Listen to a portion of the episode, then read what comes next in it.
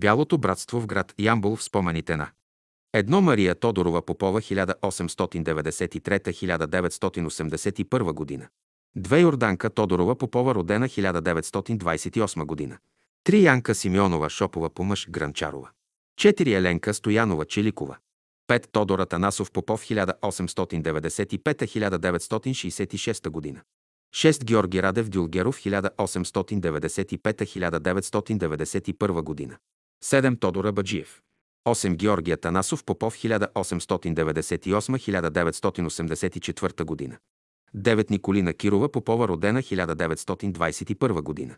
Мария Тодорова Попова 1893-1981 година. Външният и вътрешен човек. Завърших Сливенската гимназия и вместо да изпитам удоволствие от свободния живот, изпаднах в тежка депресия. Затворих се вкъщи и не желаях с никого да се срещам.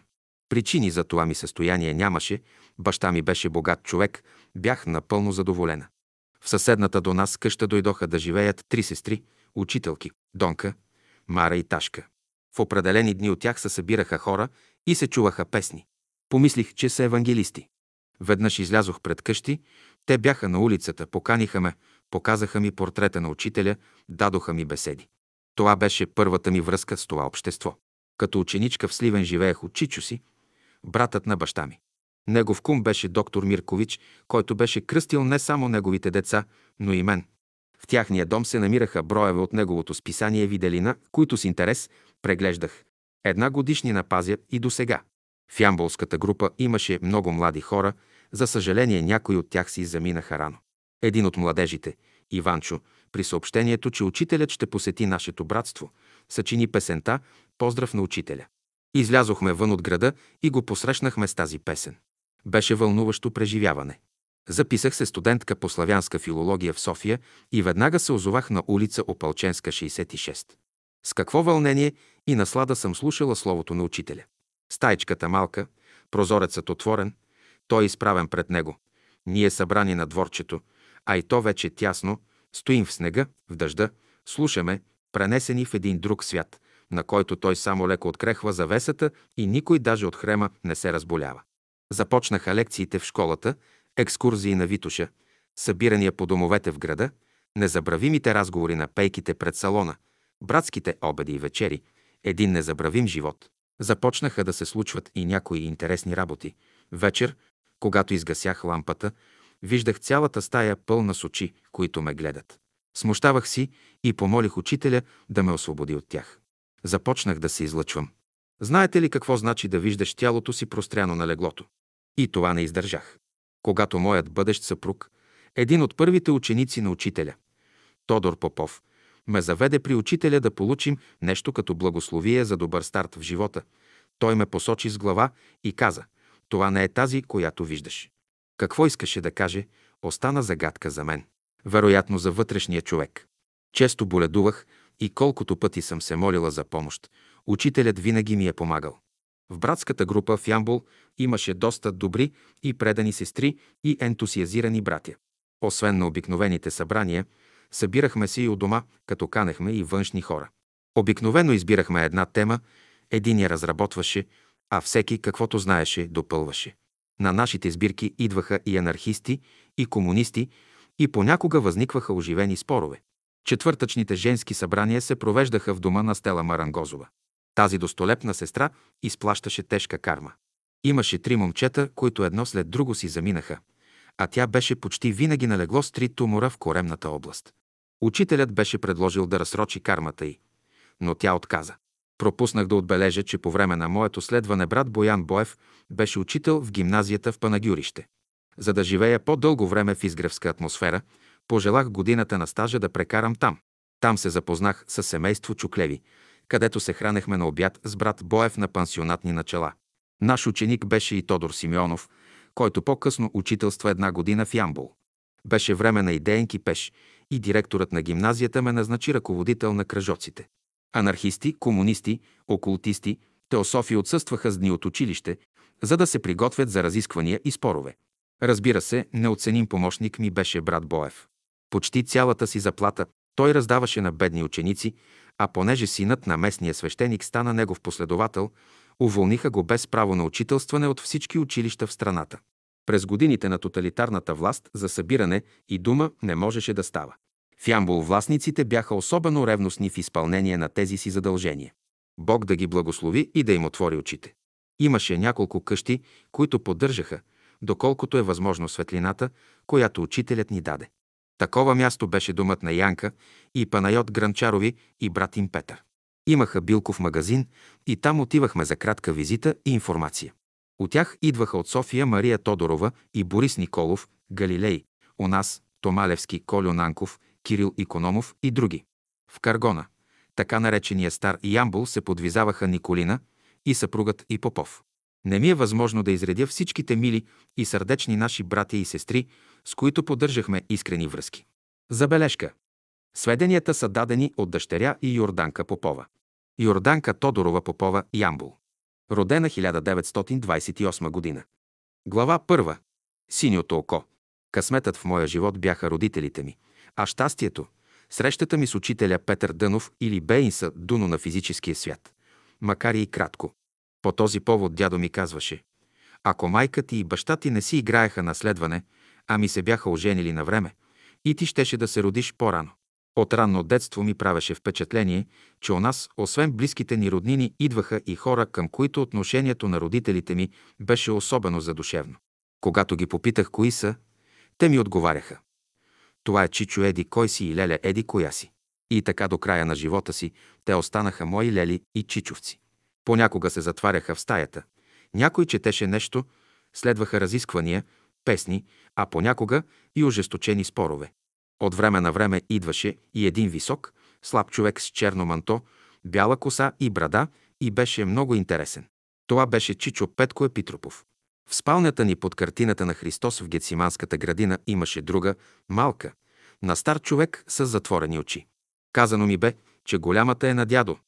Боже, а малката на дядо Сънчо. Това беше портрет на учителя, репродукция на известна картина от Борис Георгиев. Всяка вечер майка ми ме изправяше пред тях, за да си каже молитвичката с оговорката, че ако съм била послушна, дядо Сънчо ще дойде, ще ме вземе за ръчичка и ще ме заведе в една градина, където има много деца. Бях само дете вкъщи и ми беше скучно. Една вечер, изправяйки се за молитва, видях, че от портрета на дядо Сънчо ме гледа едно хубаво, засмяно синьо око. Майка ми, изненадана, седна на стола, а аз захлюпих лице в полата й. Вдигнах глава, окото продължаваше да гледа и се усмихва. След малко майка ми въздъхна със съжаление и каза «Хайде, вдигни си главата, окото се затвори». Колко пъти след това, тъй до днес се взирам в него. Нищо не помръдва. Около 1938 година отидохме на събор в София. Бяхме на квартира у брат Бертоли. Всичко ми беше много интересно. Нямах още 10 години. Майка ми помоли учителя за среща и той ни прие. След като сподели с него семейни проблеми, попита го каква ще стана. Учителят ме погледна и каза Ако тръгне по твоя път, ще стане учителка, ако тръгне по пътя на баща си, ще стане заболекарка. Бях дете с подчертани музикални заложби, избрах по-трудния път и станах заболекарка. След беседа децата се събирахме и играехме на поляната. Там имаше една леха с цветя под формата на котва. На това място са били палатката на учителя и първите му ученици. През съборните дни на изгрева се събираха много хора и майка ми ме подсещаше, че е добре и ние, децата, да помогнем с нещо най-добре в кухнята. Един преди обед, разочарована, че ми няма приятелките, така е било наредено, влязох в кухнята и си предложих услугите. Нареждай чиниите в трапезарията, предложиха сестрите. Един ден, след беседа, нареждайки чиниите в трапезарията, виждам, учителят идва насам. Тук няма никой си казвам. Себе си не смятах, чувствах се нищожна като комар, а зная, че той е някъде отпред, до салона, всред голяма група от братя и сестри, чието гърбове виждам. Влезе в трапезарията, застана в средата и изпитателно ме фиксира с поглед. Аз се смутих, но все пак, поглеждайки го, продължавах да нося чинии от кухнята и да ги нареждам.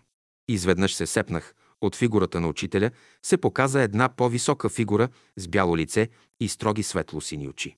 Не знаех какво да правя. След малко фигурата потъна просто в образа на учителя, той постоя още малко, обърна се рязко и излезе. Колко много съжалявам, че не събрах смелост да отида и да му целуна ръка. Глава 2. За кармата се плаща на време. Присъствахме още два пъти на съборите, докато учителят беше физически между нас. От тогава остана една снимка на Ямбулското братство и някои, които са имали връзка с него, заедно с учителя, 1942 година. Вкъщи идваха много братя и сестри от София и провинцията. Водеха се интересни разговори и много съжалявам, че касетофоните не бяха още навлезли в нашия бит, Георги Томалевски. След него би трябвало да върви човек с молив и бележник. Колю Нанков, с очудваща информация по много въпроси, Кирил Икономов, със своите разговори за музиката. Веднъж идва и брат Лулчев. Прави хороскопи, говори много, но ми направи впечатление, че добре му допада императивното наклонение. Интересни сведения за последните му дни в затвора ни даде наша близка, чийто зет съпруг на сестра е бил заедно с друг военен в една килия с него. Както се разговаряли, Лулчев се смъкнал на колене и изговарял само «Да, учителю, не, учителю, сега». На смаяните си сакилийници казал, че учителят Дънов му се явил, казал му, че ще получи смъртна присъда, но той може да я отложи. Лулчев отказал. Каквото трябва да се плаща, този живот да бъде. Баща ми, Тодор Попов, разказваше един интересен случай с Кемал Ататюрк, човекът, който установи републиканската власт в съседна Турция. Още през времето на последния турски султан, Абдул Хамид, в страната се заражда движението на младотурците, които искат да наложат известни реформи, но биват преследвани. Техен водач е бил Кемал Ататюрк, който преди това е бил служител в турското посолство в България и говорил много добре български, а бил и много интелигентен човек. Подгонен от властите, бяга към българската граница и се скрива в една застава. Началникът на заставата го приютява и го крие около месец. Бил е наш съидейник или симпатизант, но имал при себе си беседи, които Ататюрк чел и естествено бил впечатлен. Когато обстановката се успокоила, той се прибрал в Турция, благодарил на Спасителя си и казал «Аз ще взема властта и ще те поканя на гости». Военният след време наистина получава покана и отива да се съветва с учителя.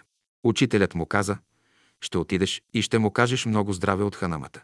Когато отишъл в Турция и предал поръката на учителя, Ататюрк изненадан споделил, че когато започнали борбата, сънувал, че една ханъмка му се явява и му казва, че ще спечели борбата и че за този сън знае само майка му. Колко истина има в този разказ, не зная. В Ямбулското братство имаше и двама цигулари, вечно усмихнатият Ламбо Димитров, военен музикант и Мато Юлзари, син на богато търговско еврейско семейство. Изглежда неговите домашни спокойно понасяха отклонението му от вярата в Яхова. Имахме и двама китаристи – Петър и Панайот Гранчарови. Всички заедно свиреха на събранията, на празници и на паневритмията, когато играехме на Боровец. Глава 3. Истинският лечител и спасител. Бях вече на работа в Ямбул. Моя братовчетка, страдаща дълго време от порок на сърцето, получи тежка криза. Извикаха ме да бъда при нея през нощта, за да й поставям инжекции. Почти никой не мигна, молихме се Бог да й помогне. На разсъмване съм се унесла за минути. Вратата се отваря и със своята свободна походка влиза учителят, откача от закачалката бялата ми престилка и казва «Иди да спиш, аз ще я лекувам». Братовчетка ми живя още дълго след този случай. Разболях се от плеврит. Уж оздравях, а поддържах постоянно една лека температура, което показва, че процесът в дробовете не е ликвидиран. Майка ми, много обезпокоена, сънува, че тя и една сестра ме подкрепят, от мене капе кръв, явява се учителят и пак казва «Оставете я, аз ще я лекувам». На следващия ден нямаше и помен от температура. Наши съседи, силни на деня, искаха да строят жилищен блок, като незаконно заграбваха от съседните дворове. На нас оставаше само една пътека да минаваме. Баща ми се много разтревожи и получи силно главоболие. В тези дни братята Марин и Петър Камбурови с Данка и Христо Колеви от Преслав минават през Ямбул на път за Елхово. Слизат на Ямбулската гара и си казали «Хайде да отидем да видим Тодор». Връщам се от работа и баща ми казва «Много пропусна». Марин, Петър и Данка и Христо бяха тук, свириха, пяхме, много хубаво беше. А майка ми добави накрая Петър и свири рапсодията. На следващия ден баща ми получи инсулт и почина. Трогателен беше жестът на Георги Томалевски, който дойде с думите «Не можех да не дойда и изпратя Тодор». Словото при погребението беше много прочувствено. По-късно от книгата за Георги Куртев прочетох, че истинските си ученици учителят изпращал с рапсодията. Дано баща ми да е бил от тях. Строежът се осуети, а дъщерята на този, който предизвика смъртта на баща ми, загина трагично. След години, по силата на градоустройствения план, върху нашия и съседните парцели трябваше да бъде изграден жилищен блок. Имах големи неприятности с оценката и плана. Плаках и се молих учителят да ми помогне. Една нощ на разсъмване, сънувам учителят, явява се на тавана до кръста, подава ми един пъпеш, на който е издълбано името му, Бейнса Дуно, и казва «Утре ще ти дойда на гости». Събудих се, разтреперана от вълнение. Много често хората, които строят, се канят едни други да оглеждат строежите си. Моя близка няколко пъти ме беше канила, но майка ми беше болна на легло и аз не намирах свободно време. Сутринта тя идва като фурия вкъщи и просто ме завлече на техния строеж. Издигаха междинните стени, изпълнението некачествено, но апартаментите много слънчеви. Подадох заявление за смяна и макар, че беше незаконно прехвърлянето от частен в държавен строеж, за Бога няма нищо невъзможно. По-късно, под предлог, че правя религиозни събрания, искаха да ме изселят, но Бог изсели този, който ми готвеше този сюрприз. След заминаването на баща ми от едно чекмедже, в което баща ми държеше ценни за него неща, майка ми извади и ми показа антиминса, даден на баща ми от учителя, но кога и при какви обстоятелства, не зная. Много пъти той ми е казвал, че има да сподели интересни преживявания, но нито ги записа, почина внезапно и не можа да ги сподели с никого. Глава 4. Пани Славов Ямбул. 1895-1988 година. Как се изпълняват съветите на учителя? Брат Пани или дядо Пано, както го знаехме всички, беше от близкото до Ямбол село Калчево. Останала от малък сирак, бедно момче, отчаяно от живота, една вечер, не издържайки повече на мизерията, отива край река Тунджа, плаче, моли се и пожелава да сложи край на живота си. В тъмнината му се явява някаква светла фигура, успокоява го и обещава да му помогне. Запознава се с последователи на учителя и влиза в Ямболското братство, става подковач на добитъка и работата горе-долу потръгва. Нещо го тегли към София, иска да се срещне с учителя. Когато го вижда, в него познава странния светъл човек, който му е спасил живота. Но пак го пита. Ти ли беше този, който ми се яви край реката? Аз бях, отговорил учителят. Казал му няколко формули, които да изговаря тихо, прокарвайки ръката си от главата до края на опашката на животното, което трябва да подкове, за да го предразположи и укрути. Прочул се брат Пано и при него започнали да водят животни, с които никой от другите подковачи не можел да се справи. Позамогнал се, купил си нивица, купил си и къщичка, но задлъжнял и пак отишъл за съвет при учителя. Учителят му казал през пролета да отива на нивата си сутрин преди изгрев слънце, да се спира на четирите ъгъла и да казва определени формули и молитви, селените с изненада забелязали, че пановата нива дала най-висок, едър и пълен клас. Дядо Пано продал житото, изплатил дълга си. Минка, другарката му, изтакала едно хубаво, меко одеяло и спекла с любов и благодарност един хляб и отишли да благодарят на учителя. След известно време продаде къщичката си на село. Братството в Ямбол събра някаква сума и си купи в града нова, горният етаж на която беше дълго време братски салон. Имаше много столове, но за да се пести място маси не купиха, а на празниците слагаха на облегалките на столовете по две дълги дъски, покриваха ги с покривки, всеки донасяше по нещо, музикантите засвирваха, ние запявахме и празникът минаваше чудесно. След 9 септември три семейства от Ямбол се преселиха в Прослав и създадоха братското стопанство. Дядо Пано, Георги Радев и Данка и Христо Колеви, които няколко години живяха в Ямбол. Не зная по какви причини Радеви и дядо Пано се върнаха. Дядо Пано беше известен не само в Ямбол, с това, че прекарваше дълго време в пост. Даже два пъти е постил по 40 дена. Четеше постоянно и обичаше да разисква прочетеното. Няколко години живял дома. Тук му се случи нещо, колкото и неприятно, толкова и забележително. При него идваше от време на време Влайчо от Конево, посещаваха ги и други хора, а нали всички ние бяхме под наблюдение. Идва един ден един от големите началници на ме, Вере, откача от стената портрета на учителя и го стъпква, обира беседите, напълва един чувал, слага го на гърба на този стар човек и го повежда към милицията. Развежда го из килиите в мазето и му казва че ако го затвори тук, никой няма да го чуе и види. След 6 месеца въпросният подполковник едва успява да се добере до жилището си, пада и умира още млад. Една вечер дядо Пано сънува, че подполковникът идва и му иска прошка. А той му казал, аз ще ти простя. Но ти се моли този, на когото стъпка портрета, той да ти прости. Почина над 90 години, не боледува и беше известно време на легло. Забележка. Сведенията дадени от Йорданка Попова Ямбул. Глава 5. Янка Панайотова Гранчарова ясновидката, Янка по мъж Гранчарова, а по баща Симеонова Шопова е от село Мокрен, Котленско. Разказва ми, че още като момиче имала известни интересни преживявания и виждания. Още като ученичка някакво общество, вероятно евангелисти, са я канали на техни събрания, но не са могли да задоволят нейния духовен глад. Ръководителят на тази група е бил нейн преподавател, учител. Тя продължавала да се моли и да търси отговор на много въпроси, които я вълнували. Една вечер на стената се очертава светлата фигура на възрастен човек с бяла брада, който и казал, че на еди коя си дата да се качи на влака за София, да седне в определено купе и да не става, докато пристигне. В София на гарата ще я посрещне възрастен човек, също с брада, ще я поздрави с вдигане на ръка. Тя трябва да му отговори по същия начин и този човек ще я доведе при него. Тя споделя това освен с родителите си и с учителя, ръководител на религиозната група. Той също решава да тръгне. Бащата на Янка я изпраща до Стралджа, настанява я във влака. На Софийската гара я посреща с вдигната за поздрав ръка Боян Боев и я завежда при учителя, този, когато тя е видяла на стената. Янка развие сновидски способности, омъжи се в Ямбул, при нея идваха и идват за съвет много хора от всякъде.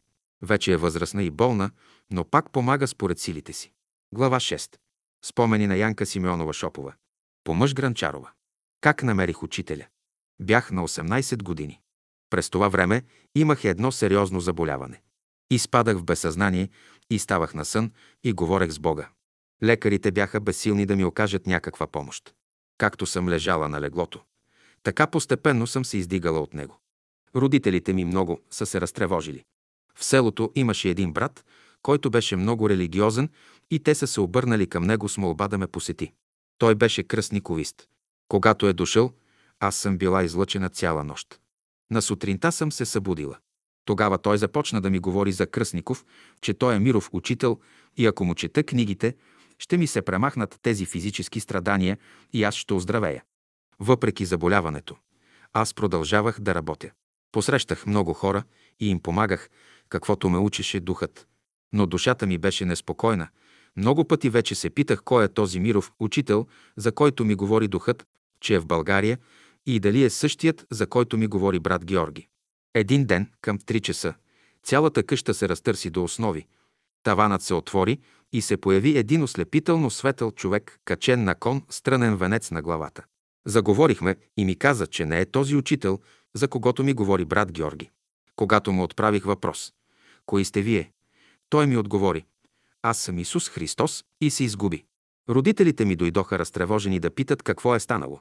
И така, душевните борби и физическите страдания започнаха отново. Братът настояваше да ме заведе при Кръстников, но аз категорично отказах. Един ден цялата стая се обля от бяла светлина и се появи един човек с сив костюм, сиво бомбе и брошка на яката и ми каза. Е, сестра, възприемаш ли този учител, за който ти говори братът? Не, казах аз. Искам да видя истински учител. На 28 август ще дойдеш в София и ще видиш истинският учител, каза той и се изгуби. Тогава аз казах на брат Георги, че на 28 август ще замина за София. Отначало той ме оборваше, но аз не исках и да чуя за неговия кръстников и му отказах категорично. Тогава той ми заяви, без мене няма да отиваш никъде. Ти си едно просто момиче, къде ще отиваш сама. Мене духът ще ме заведе, му казах аз. Великият учител ми каза да спра на гара по дуене. На 27 август потеглихме. Духът ми съобщи, че на гарата ще ме чака човек с бял костюм, който понакуцва. Щом пристигнахме, братът каза. А сега на къде? Но една звезда се появи и започна да ни води всред хората. Тя се спря на ревера на един човек, който понакуцваше, както го описа духът. Братът се спусна към мене и аз към него. Ти си, казах аз. Ти си сестрата, за която съм изпратен. Това беше брат Боян Боев. Когато отидохме на изгрева, на балкона ни посрещна същият образ, който ми се беше явил на село. Настаниха ни при брат Борис Николов, за да починем и пренощуваме. На другия ден сутринта, скрита зад една ябълка, аз се молех на Бога. Не се чувствах достойна да се приближа до учителя. Играеха паневритмия, един светъл кръг от хора, от които се излъчваше светлина. А в средата беше оркестърът и учителят. Над тях видях още един кръг от светли феерични същества, които също играеха, а над тях един блестящ триъгълник, в който се виждаше едно око с синя ослепителна светлина. Един от братята дойде и ми каза, сестра, ела при учителя. Понеже съм го погледнала унесена и неразбираща, той повтори. Учителят, учителят ме прати да те извикам. Тогава аз отидох, а той ми се усмихна и ми направи място да седна до него. Всички минаваха и му целуваха ръка, а аз стоях до него и безмълвно плачех. Учителят ме погледна топло и мислено ми каза. Е, намери ли ме най-после? Аз също мислено му отговорих. Никога не ще забравя този свещен образ. После отидохме в салона. Учителят започна беседа, а над него видях едно много светло същество, което му предаваше. След обяд, на полянката, където се събрахме, брат Боян Боев ме извика и каза, че учителят иска да си направи с мен и брат Боев снимка. Той каза, че учителят тогава се снимал за първи път. След снимката, въпросният брат, с когото отидохме в София, отишъл при учителя и започнал да говори против мене. Тази наша сестра работи с хората, но не е просветена и аз трябва да й помагам. Аз не можех нищо да кажа и само плачех. Но учителят казал на брата. Небето й дава светлина, брат. Едно малко изворче, младо и крехко, е извряло у вас, не го подбентвайте, защото то ще изври на друго място. Тогава учителят се обърна към мене и ми каза, успокой се, когато детето намери своя изгубен баща, то плаче от радост. След това се завърнахме на село. Бяха ни дали много беседи. Образувахме група и почнахме работа с моите съселени. Братът се заяде с мене, но духът ме ръководеше. Започнах да чета беседите на хората, които идваха у нас. Баща ми направи инсталация електрическа на двора, за да можем да се събираме и четем. Даваха се цели беседи от духа, от учителя, но братът искаше да ги използва и предава на Кръстников, а той от свое име да ги издава. Така бях принудена да напусна селото. Учителят, разбирайки ролята на брата, казва на брат Боев да дойде на село. Брат Георги го поканва да нощува в тях. Но брат Боев казва, не, брат, наредено ми е да нощувам в сестра Янка. На сутринта, когато му поливах да се измие, той пожела да му поливам с кратунка. Каза, че разбира положението, в което се намирам и каза, сестра, не може да работиш тук, ела при учителя. Той ще разреши въпроса. Отидохме при учителя в София. Тогава той нареди да отида в Ямбул и тук да започна работа. Сестра Янка дойде в семейството на братята Петър и Панайот Гранчарови, по-късно се омъжи за брат Панайот и създадоха едно хубаво семейство. От София идваха много братя и сестри от тях. Глава 7. Спомени за Ямбулското братство. С умиление си спомням годините, през които в Ямбул имаше голямо идейно братство, всред което премина моето детство и юношество. Братята и сестрите не бяха, разбира се, ангели, не им липсваха дребните човешки недостатъци, но за нашето семейство бяха повече от роднини, защото във всеки от тях се чувстваше оня свещен порив да служат на Бога и делото на учителя, което обединява душите. Не минаваше ден, без някоя сестра или брат да се отбие в дома ни, също и много от приятелите от София, особено докато баща ми беше жив. С техните синове и дъщери и досега ме свързват сърдечни чувства. Сегашните борби за първите места ме много огорчават и мисля, че от това само губим. Първото посещение на учителя в Ямбул е било около 1912-1913 година в дома на баба Хаджийка, тъй като в 1914 година има вече формирана братска група. Пръв ръководител е бил Ради Дюлгеров. Сведения за това време дава неговият внук Радко Радев. Събранията са ставали в неговия дом. След него за ръководител бе избран Тодор Абаджиев, който предостави една стая в скромния си дом за събрание. Неговата съпруга Димитрина, хубава и енергична жена, беше рядко отзивчив човек. Ако някой от братството се разболееше, призоваваше веднага нея, излъчваше сила и бодрост.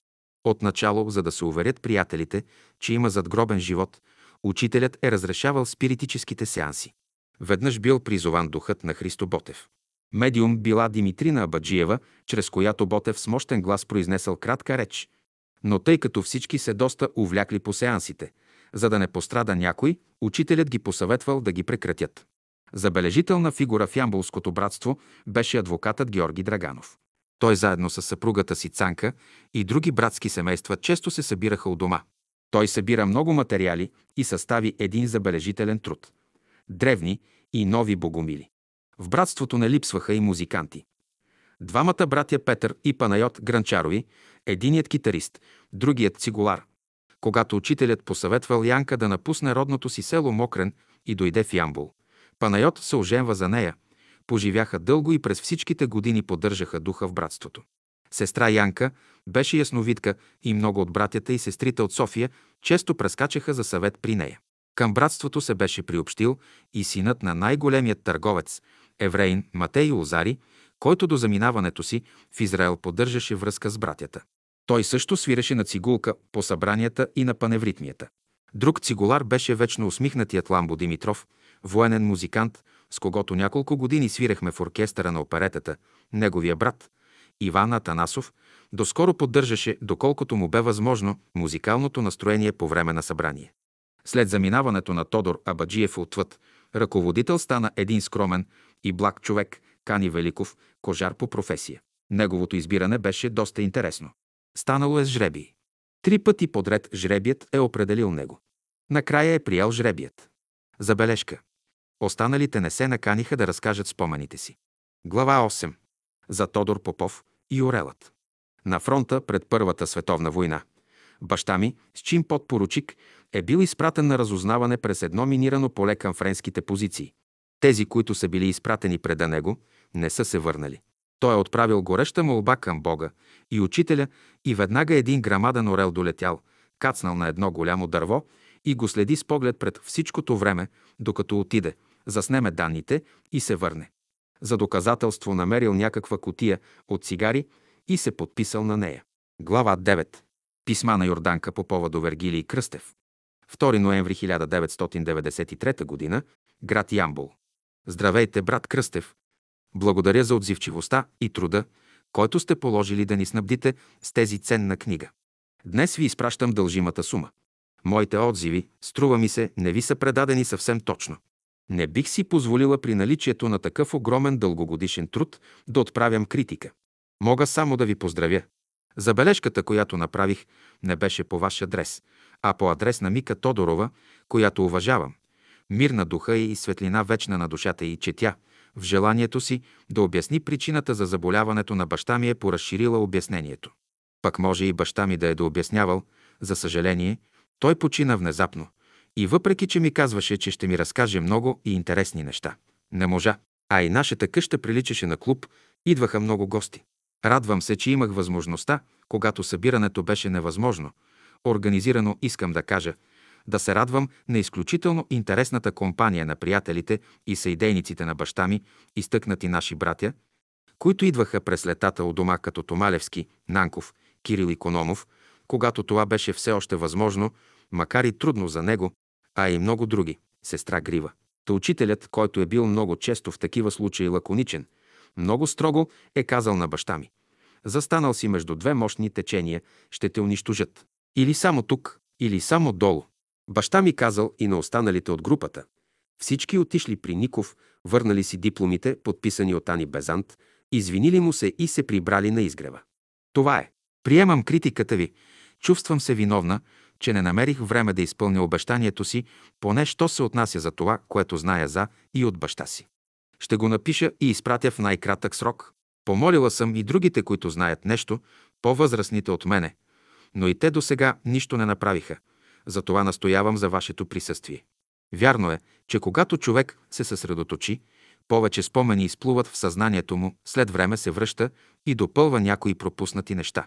Но заети с братските работи, пренебрегваме други. И тук сме обхванати от лидерски амбиции, нещата не вървят гладко, а биха могли. Сега сме една шепа хора. Но когато няма съгласие и отгоре не помагат. Бях ръководителка една година, исках да въведа някакъв стил на работа, но не ме възприеха. Господ ни е събрал не да се харесваме или не, а да учим. Но ние се занимаваме повече с външни неща и аз се дистанцирах. Чета писмото ви и ви отговарям. Не съм казал, че има много неверни неща по простата причина, че аз бях малка, когато са се развивали тези събития. Когато учителят си замина, аз бях на 14 години. Имам едно пояснение по отношение на теософската литература. Баща ми още като ученик е превел биографията и учението за кармата от Блаватска. Като студент успява да я издаде втори път. Първото издание е в Ямбул, 1919 година, някъде около 1924 година. Показва я на учителя. Той казал да му остави книжки на катедрата и след беседа казал «Брати и сестри, един наш брат е превел тук учението за кармата от Блаватска, който обича, нека да си я купи. И по този начин баща ми си спечелил малко пари, защото и той, както и повечето, се издържал сам. После, в първото томче на младежкия окултен клас, двата пътя в беседата за кармата, учителят казва който иска да научи повече за кармата, да чете литература. Има на френски, немски, английски. Така че моите забележки не се отнасят за вас, драги доктор Кръстев. На вас можем да изкажем всички нашата голяма признателност и благодарност. Мисля, че за това беше виновна и безпросветната тъмнина и страх, в които живяхме.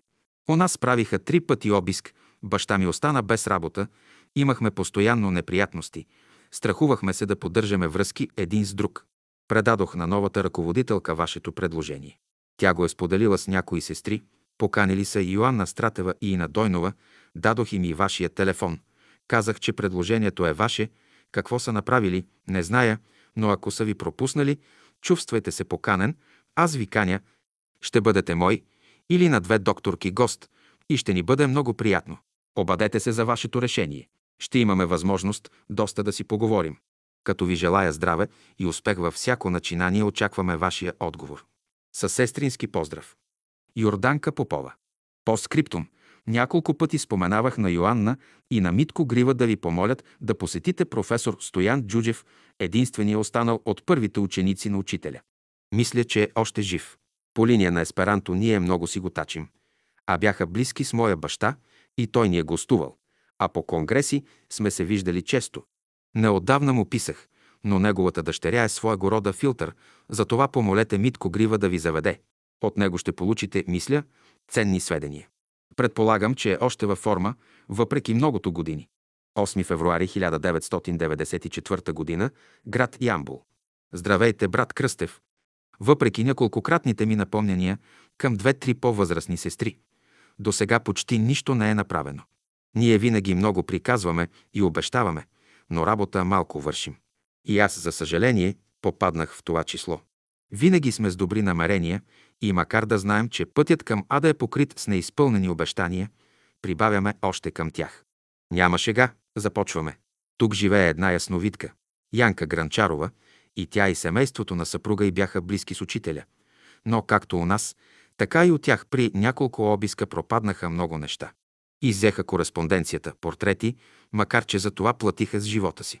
Ще опиша този случай с брат Пани, който имаше също доста преживявания и съвети от учителя. Радко Радев, който сега живее във Варна, ви е предал материали за началото на братството, но те се отнасят за второто идване на учителя в Ямбул. Първото е станало в къщата на баба Хаджийка, на снимката, която имате. Първата до брат Боев.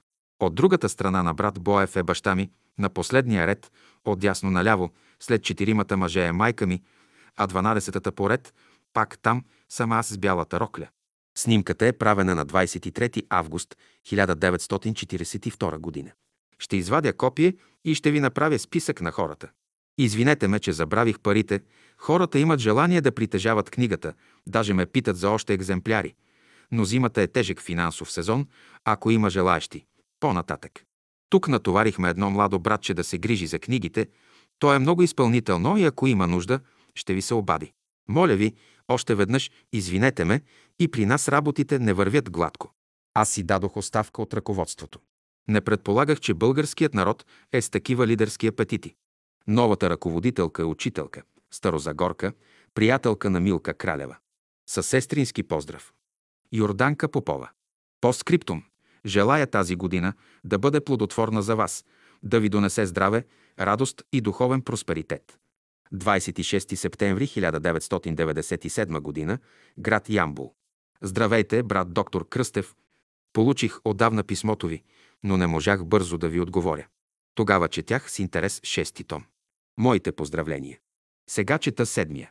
Почти всичките автори, да не кажа всички, ми са добре познати. Повечето от тях са минали през нашия дом. Открих даже роднини. Майка ми чрез баба ми е потомка на Иларионовския род, Елена. Там в къщата на баба ми, която беше срещу църквата в долната махла, като малки сме се събирали братовчедите. Там още бяха живи сестрата и братът на баба ми, Дона Маркова от рода Марковци, и оттам се родим с Петко Тодоров, писателят. Майка и Мина Тодорова много си приличат. Даже един от войчовците ми, първи братовчет на майка ми, челист в операта, се казва Иларион. Ота останалите живи софийски роднини знаят само доцент. Йордан Ватев. Става дума за Емилия Михайловска, която съм срещала като студентка на изгрева, но не сме запознати. Четейки материалите, ми идват доста идеи на ум и ще разширя в най-скоро материала, който ви изпратих скоро, обещавам. Тук вече сме три самостоятелни групи. Всеки иска да бъде лидер. Когато някои амбициозни наши сестри, за да доминират в братството, ме принудиха да си подам оставката и да се оттегля за известно време, не съобразиха. А може би са го направили по поръчка, че небето ме оставило без наследници, за да осигури чрез мене салон за братството с пиано и мебели. До сега сме се завирали в неугледни помещения с три пейки и няколко стола, да ти е неудобно да поканиш човек. Човек, когато дава гръб на някого, не знае на какво дава гръб. Поводът на писмото ми е повече да поръчам да запазите по един от пети, шести, седми томове. Ако не намеря по кого да изпратя парите и за разноските, ще ги изпратя по почтата. Тук идваха Йоанна и на доктор Стратев. Константин Златев, кога ще дойдете вие? На много от ръководството.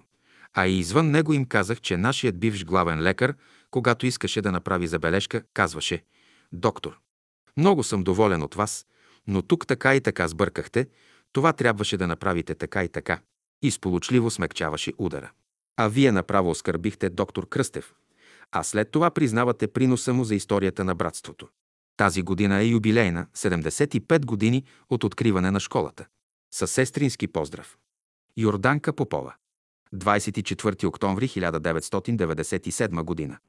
Град Ямбул. Здравейте, брат доктор Кръстев. Благодаря за интересното ви писмо. Прочетох го не само аз и много ни развесели. Прав сте, братството се образува най-напред между душите в духовния свят и тогава се проектира на земята. Зная, учителят е казал да се работи по групи, но убедена съм, че е необходима и една обща група, която със своята дейност ще даде силен духовен тласък за пробуждане съзнанието на хората. Поне така ни е учил учителят. Това добре се чувства на събиранията, например в Стара Загора, Мадара и други. Че има много още да вървим и пъшкаме, това ни е пределно ясно. Използвам заминаването на моя съседка, за да ви изпратя сумата от 28 000 лева с молба. Да ни бъдат изпратени по един брой от пети и шести том и два от седми том. Тъй като единият от седмия том е за братската библиотека тук, моля, изпратете някаква фактура или бележка, за да оправдаем сумата от 7000 лева. Колко сега струва пети том не знаем, затова изпращаме тази сума, като се надяваме, че ще покрие почтенските разноски, трамвай и труд. Ако не достигнат, моля пишете, ще изпратим допълнително. Тук в нашата библиотека, която аз създадох с беседи от родителите ми, те и двамата получаваха по един брой и след разните обири все пак остана нещо. Присъства по един брой и от изгревът и допада или не, се чете, тъй като има много ценни сведения. Второто Евангелие за Христа е писано от четиримата му ученици. Вие дадохте възможност третото Евангелие да бъде написано от повече хора. Вероятно такава е била волята на учителя. Защитавайки вашата кауза пред някой от авторите на въпросното писмо, им приведох примера на шефа на нашата ямбулска болница, който, за да направи забележка на някого, ще каже доктор Еди кой си, доволен съм от вас, добре си вършите работата, но тук и тук сгрешихте, трябваше да направите това и това. Просто трябваше най-напред признателността за вашата дейност и след това обвиненията. Учителят много пъти е препоръчвал. Учете се от светските хора. За някои работи, разбира се. Сега ще ви опонирам по въпроса за погребението на учителя. Сведенията ми са от братя, присъствали на самото място. Същото ще ви го потвърди и доктор Димитрова, чието майка и дядо са присъствали до самия край на това трагично за нас събитие. Майка и Марийка Тодорова Чернева, по мъж Анастасова и дядо й, Тодор Чернев от Кортен, ръководител на тамошното братство. Казват, че наистина дъските са наклонили най-напред при краката, след това при главата и гробът пропаднал. В този момент брат Боев възкликнал, учителят си взе тялото, а в беседите, които вие, вярвам, добре знаете. Учителят е подчертал. Учител, който остави тяло в земята, не е бил никакъв учител. Вземам си сериозна бележка от вашата покана и ще добавя всичко, каквото зная и съм събрала допълнително. Тук има и други, които биха могли да добавят нещо, но не зная защо се дърпат. Моля ви, когато получите писмото ми, обадете се на Совка Бояджиева. Синът ти, Димитър Бояджиев, работи в централата на СДС. Където ви е удобно, там се срещнете, но казаха, че понеже не ви познават, парите ще ви предадат срещу паспорт. Не се обиждате, нали? Желая ви всичко най-добро. Доктор Кръстев, работете, както сте работили до сега. Добри или лоши, това сме за сега. И аз бих желала да живеем в хармония, но не става. Аз съм съвсем сама, родителите ми починаха, бракът ми се оказа несполучлив, платих един кармичен дълг. Нямам братя и сестри и влизайки в ямбулската група, предполагах, че ще срещна сестри, но зарад лидерски апетити бях грубо изхвърлена. Загубиха те, а аз бях щедро възмездена. И в братските, и в местната преса съм на първите страници. Тук имаше един брат, на когото братството помогна да си купи къщичка, в която се помещаваше братския салон. Но той остаря и се разболя. И ми се струва, че ако и малко останалите сестри бяха поели грижата за него, той нямаше да търси баба да го гледа и разбира се апартаментът, изплатен предимно с братски пари, остана на наследниците на бабата. Моят апартамент, ако си спомняте спомените ми, тук в общината се води на мое име, но горе, на името на учителя, надписан с неговата ръка. Бейн Садуно. Ако не беше така, щях да го сменя с по-малък, да сложа няколко милиона в джоба си и да не правя сметка дали да си купя вафла или не. А нашите, ако бяха по-умни, щяха да имат салон с цигулка, пиано и мебели. А сега се завираме в една стая на три пейки и няколко стола, три от които съм взела аз от есперантския клуб. Купих хармониум с общи пари, но понеже аз го нося, казаха, че свири грубо и силно и го отхвърлиха. Продадох го на сливенци и те веднага го грабнаха. Съжалявам, че не се сетих да го задържа за новия салон Файтус. Те заслужават такъв подарък. И понеже съм си доста директна, за което често съжалявам, им казах, че не са сестри, не за приятелки, но и за познати не стават. Това е. Още веднъж ви желая всичко добро. Със сестрински поздрав. Йорданка Попова, 5 май 1999 г., град Ямбул. Доктор Кръстев, забавих малко изпращането на материалите, защото търсих една снимка от времето на стажанството на майка ми в Панагюрище с братска група повече от младежи. Аз имам много други материали и ми е трудно да намеря нещо, което не ми е необходимо. Ще продължавам да търся. Изпращам ви снимка пак от Панагюрище на Боян Боев от млади години. Направи ми впечатление, че в книгата братята и сестрите дават сведения и за рода си. Това не съм го направила подробно. Струваше ми се нескромно. Но що ме така, братята на дядо ми по майка, Симеон Райков, следвал драматургия в Женева, е бил първият директор на театър Сълза и смях. Дядо ми по майка е обучавал първия български набор с руски офицери в Котел и така нататък. Йорданка Попова. Еленка Стоянова Чиликова. Първата среща на руска. Свекарът на майка ми, Илия Иванов Карайванов, през сръбско-българската война се запознал с вегетарианци. Било е през 1915 година. Като се върнал на село Малко Шарково, разказал на жена си, Катина Абрашева, че има хора, които не ядат месо. И тя, още като научила, се отказала от местна храна. След една година почти всички вкъщи станали вегетарианци.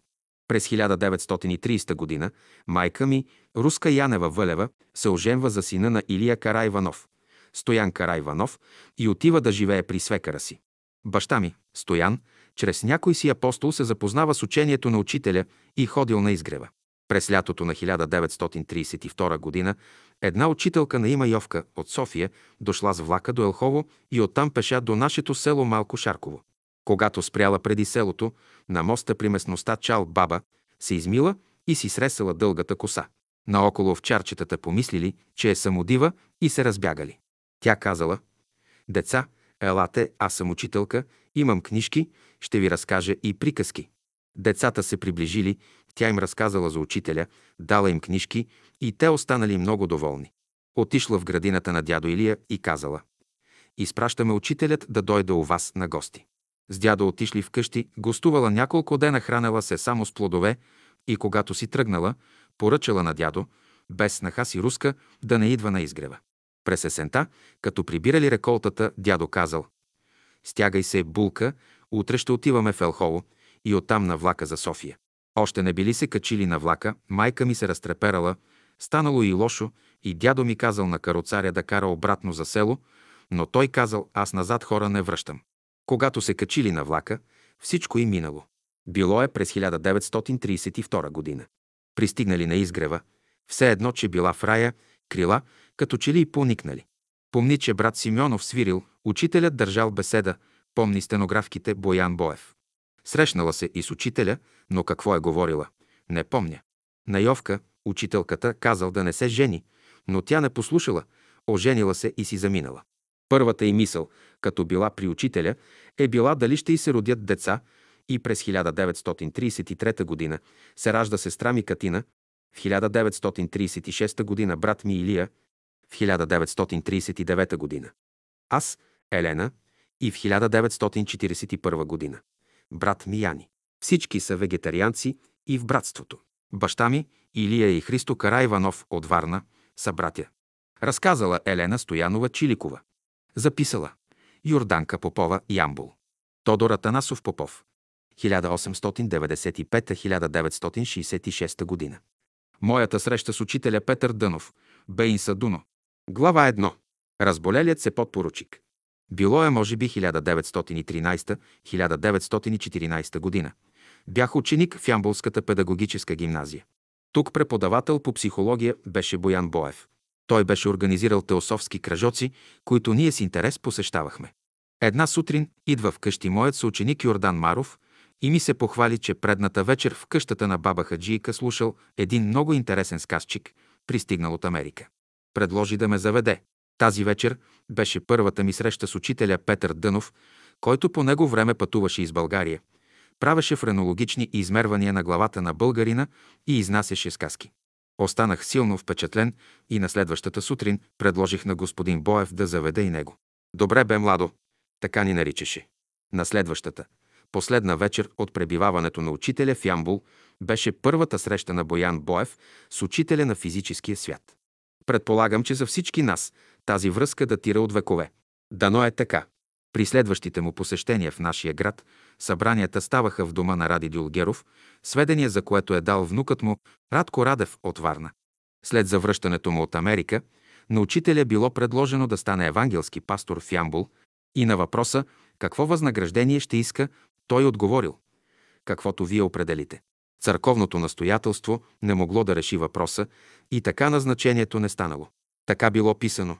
Още не завършили последния клас на гимназията, бе обявена Първата световна война 1915-1918 година. Нашият випуск бе изпратен в школата за запасни офицери за 6 месеца и оттам на фронта. Сбогувахме се с учителя и на всички той каза «Не бойте се, ще има изпитание, но всички ще се върнете живи и здрави». След неговото идване в Ямбол се образува така нареченият окултен кръжок. Бях още ученик. Събирахме се в дома на Ради Дюлгеров, а често и от трите сестри, учителките Донка, Ташка и Мара, които по-късно се преселиха в София и заедно с съпруга на Мара, Трифонов, останаха предани ученици на учителя до края на живота си. Бях назначен взводен командир и фелдфебел. При мене беше бивш квартирант на нашия брат Петко Епитропов, който заради някакви разногласия с него имаше отрицателно отношение към всички последователи на учителя. Някъде по фронтовата линия бяха станали бунтове, подклаждани от комунистите и един ден виждам. Една каруца вози няколко войника с белезници, съпроводени от стража. Като светкавица ми мина мисълта, че този мой фелдфебел ще ме постави на изпитание. Помолих се на учителя и в миг почувствах, че ме втриса. Отидох при лекаря и го помолих да ме прибере в лазарета, защото наистина се почувствах зле. Легнах там и след минута чувам, че ме търсят, да разстрелям с ротата осъдените от полевия съд момчета. Лекарят каза, че подпоручик Попов лежи болен в лазарета. Как така болен? Аз преди малко го видях да ходи из позициите. Дойде, провери, изръмжа и си отиде. Така учителят ме избави от една страшна беда. Връщайки се в отпуск от фронта, по случай великденските празници, група офицери се събрахме в бюфета на Софийската гара. Почерпихме се по един бира, пожелахме си весело прекарване и се разделихме. Аз, както е обичайно, се запътих към улица Опалченска 66, нетърпелив да се видя с учителя и му благодаря за помощта. Посрещна ме за смян, поговорихме малко. Каза, че му донесли боядисани яйца и той на всяко от тях написал по един стих от Евангелието. Яйцата бяха поставени в едно панерче върху гардероба. Той се качи на едно столче, порови, порови и възкликна. Ах, ето го! Имаш Евангелие, нали? Ние всички носехме малки Евангелия в джобчетата на куртките си. Целунах му ръка, сбогувах се и с нетърпение бързах да завия за дъгъла и прочета отбелязания стих. А той гласеше «Не се опивайте». Милият наш учител, колко деликатно, изискано, под формата на шега ми каза, че на окултния ученик, за какъвто се смятах, не е разрешено да пие дори и бира. Глава 2. Човешката наука и божествената наука.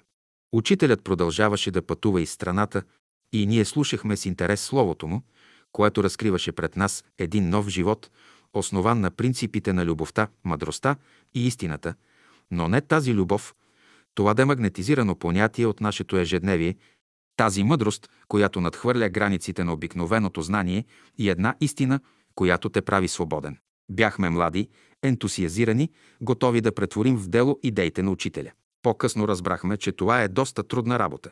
Някои от нас се отправиха към висшите учебни заведения, други започнаха някаква работа или занаят, но за отбелязване беше, че повече бяхме хора от средната, даже и под средната класа в материално отношение. Изключение правеше есеистът и художествен критик Кирил Кръстев. Баща му беше книжар и издател, но след университета той не се задържа в нашите среди. В София, естествено, се отзовах на Опалченска 66, където учителят вече беше започнал да изнася лекции и бяха започнали да излизат първите негови отпечатани беседи. Събрахме се доста млади хора и той на всеки от нас каза, рекох, добре е да запишеш химия, ти естествени науки, ти медицина, ти финанси, педагогика, музика, литература и така нататък. Тези, които нямат възможност да следват, ще се самообразоват. Как ще изучавате божествената наука, ако обикновената не знаете? Имах навика в университета, на масата, на която седя, да оставям томче от някоя беседа и в почивките отдалеч наблюдавах дали някой ще прояви интерес. Един ден един фин, деликатен студент взе томчето и се зачете в него. Приближих се. Попитаме, може ли да му го дам за няколко дена. Следващата седмица ми го върна с молба да го заведа при този философ. Този младеж беше Борис Николов. Защо после този умен човек напусна научното поприще и стана мозайкаджия, не разбрах. Верно е, имаше тогава едно такова настроение да слезем до народа. Повечето от нас бяхме бедни студенти, сами си издържахме и си помагахме той с каквото може да основаваме кооперации. Организирах обощарска, но майсторът се оказа некоректен и аз трябваше да плащам. Други отидоха на село да помагат в полската работа. Всичко това е описано. Идеята благото на един е благо на всички и благото на всички е благо на един, казва учителят. Но хората още не са готови да я реализират. През 1922 г. присъствах на събора в Търново. Тези събития също са описани. Там се чувствахме като в ангелски свят. Когато се закупи мястото над Борисовата градина, 10-15 души, заедно с учителя, се установихме там на палатки. Това беше първата школа. Бяхме Никола Нанков, Кирил Икономов, Борис Николов, Стоян Джуджев, Кръстю Турлешков, Георги Томалевски, аз Тодор Попов. По-късно се построи салонът, стаята на учителя и мястото бе наречено Изгрев. А тон на староегипетски също значи Изгрев. Глава 3. Ученикът има един учител. През 1922 г. бе открита и окултната школа с младежкия клас и общия окултен клас. Същата година, към края, около останалия бързо известен писател Николай Рейнов, се събрахме горе-долу същите хора, жадни за повече знания, заедно с Благой Мавров. Трима художници, един висш военен и основахме Теософската школа Орфей.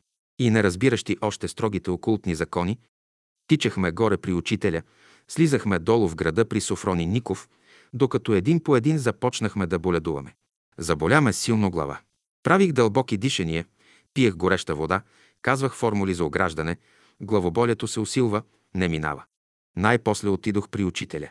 Той ме погледна строго и каза Застанал си между две мощни течения, ще те унищожат, или само тук, или само отдолу. Никакви приказки за силови полета, учителят беше винаги кратък и пределно ясен. Казах и на другите, отидохме при Софрони Ников, върнахме си теософските дипломи, подписани даже от госпожа Ани Безант, извинихме се и кротко се прибрахме на изгрева. Софрони Ников не се разсърди. Той също добре познаваше окултния закон, че при двама учители не можеш да учиш. Между нас имаше и един студент по медицина. Веднъж в разговор с група ученици, учителят каза нещо, а Иван Гарвалов даде някаква препоръка. Учителят сърдито отговори. Аз от циганин съвет не искам. Всички останахме изненадани. Иван беше симпатичен и умен българин. Вероятно, учителят се е обърнал към този, който в момента се е настанил в Гървалов. Но последният не можа да го преживее и после, като лекар, написа един академичен труд от четири тома, озаглавен социална психопатология, където фигурата на учителя не беше представена в благоприятна светлина. Глава 4. Едно важно правило. Пак по време на следването си се запознах с един руснак, белогвардеец, който предложи да съберем сума от 10 000 лева, за да отвори ресторант. Ангажирах се, събрах сумата, нали всички бяхме бедни студенти и търсихме начин да припечелим нещо. Руснакът откри ресторанта, даже доведе и оркестър от балалайки. Работата уж тръгна но колкото пъти го подканях да започне с погасяването на дълга. Все отговаряше, че още не е в състояние, докато един ден изчезна и трябваше аз да изплащам заема. Когато споделих огорчението си с учителя, той се засмя и каза «На вълци огощение не давай, с лъвове не се състезавай, с лисици договор не сключвай, с мечки приятелство не прави и с змии не си играй». Искаше да каже егоисти не се старай да задоволиш, и тебе могат да изядат, с силните на деня, не дели периметър, ще загубиш при всички случаи, с хитреци избягвай всякакви отношения, ще бъдеш излъган. С груби хора не свързвай приятелство, ще те нагробят дори и несъзнателно и с змии, които символизират човешките чувства, не си играй, ще те ухапят. Животът в школата и в университета вървеше, но от напрежение вероятно получих тежки спазми в сърдечната област, не можех да се изправя и да дишам. Отидох при учителя с молба за помощ. Бях се свил на стола. Той ме погледа, погледа и каза «Стани», изправи се, протегна дясната си ръка към мен, подвижи леко пръстите си, свиги и направи движение, като че ли изхвърля нещо. Засмя се и попита «Е, как се чувстваш сега?» Нищо ми няма, учителю, нищо не ме боли вече. Целунах с благоговение десницата му и си излязох, за да не разплача пред него. Глава 5. Вратата на гърта. Незабравими бяха и дните прекарани на Рила.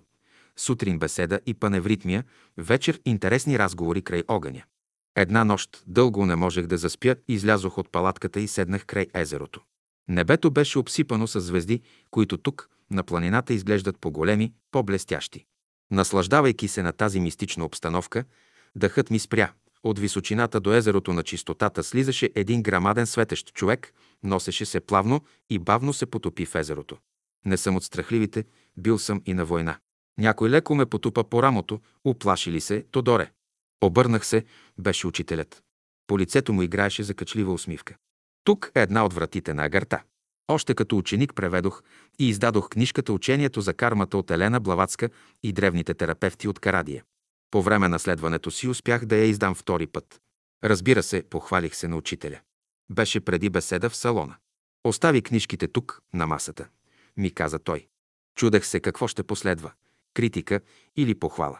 След беседата учителят каза Брати и сестри, един наш млад брат е превел учението за кармата, който се интересува, може да си купи. Жестът беше трогателен.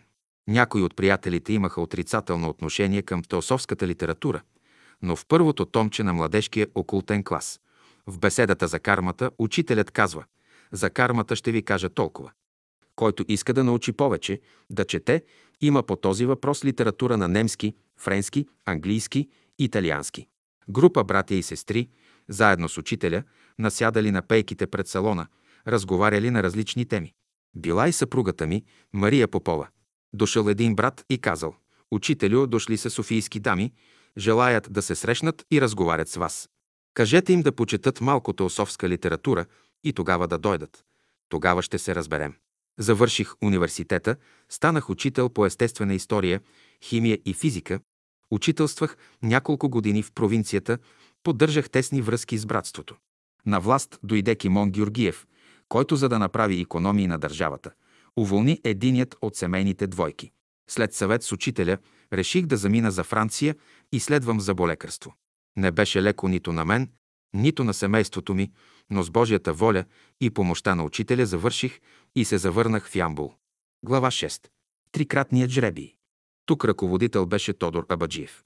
Той отначало е бил евангелист и е имал отрицателно отношение към нашето движение.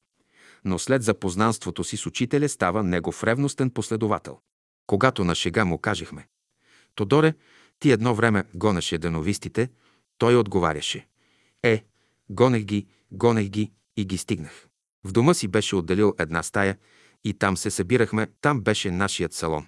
По-късно събрахме пари и подпомогнахме брат Паниславов, който е известен в България с подвизаването си с пост. Събра се една сума и заедно с това, което той имаше, се закупи една скромна, но хубава къща, горният етаж на която беше превърната в салон. Братството броеше вече към 50 души. Между нас имаше както интелектуалци, така и занаятчии, търговци, бивш военен, медицински служители. Животът течеше относително спокойно и всеки според силите си се стараеше да прилага принципите, залегнали в учението на учителя. Когато Тодор Абаджиев, той беше доста възрастен, си замина, трябваше да се избере нов ръководител. Изборът ставаше чрез жребий, имаха право да участват само мъжете. През времето на учителя за ръководител на братство никъде не биваше избирана жена. Изборът се падна на един скромен и тих брат, Канил Великов, кожухар по професия. Той веднага реагира. Не мога аз да бъда ръководител, тук има учени хора, аз съм прост човек, кожухар, не мога. Решили да повторят избора. Паднал се пак на него и понеже той продължавал да отказва, отнесли въпроса до учителя. Отговорът бил, рекох, ще теглите жребия. Когато теглили братята жребия трети път, изборът се паднал пак на него. Всички го приели радушно. Той беше скромен, тих човек, всеки месец поведнъж посещаваше всяко братско семейство, докато беше жив. Както у нас, така и в дома на Георги Драганов, адвокат и общественик, идваха много братя и сестри от София и провинцията. Идването на Георги Томалевски, Колю Нанков, Кирил Икономов беше за нас празник. С тях ме свързваха не само идеите, но и тясно приятелство от младежките години. В дома на Панайот и Янка Гранчарови идваха често Мария и Борис Николови, Галилей и други. Веднъж дойде и Боян Боев, на когото уредих в Сливен и Ямбол лекция по линията на Народния университет. При едно от своите гостувания Томалевски също омая слушателите и в двата града със своя блестящ стил. Сказките бяха пред гражданството. Петко Епитропов при своите обиколки в провинцията също отсядаше у нас. Два пъти ми гостува и Любомир Лулчев – с когото се познавахме добре от София.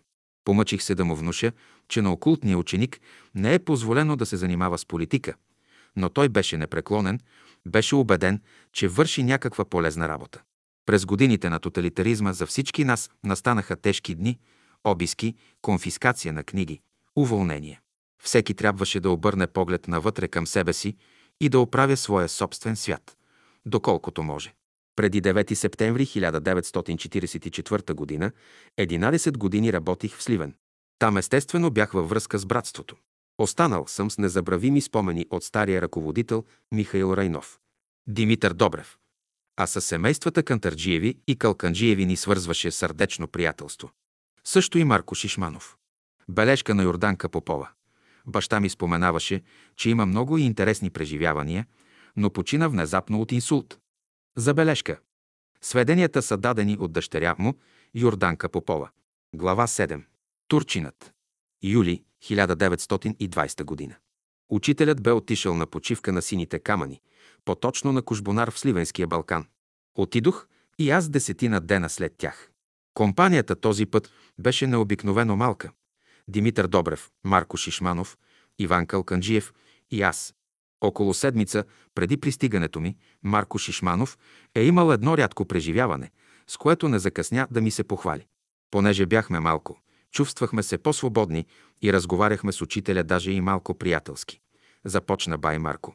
Аз се осмелих да кажа в един разговор, че до сега не сме имали някое необикновено преживяване от невидимия свят, което би ни импулсирало за по-деен духовен живот. Учителят слушаше, без да възрази нещо. Даже даваше вид, че не слуша.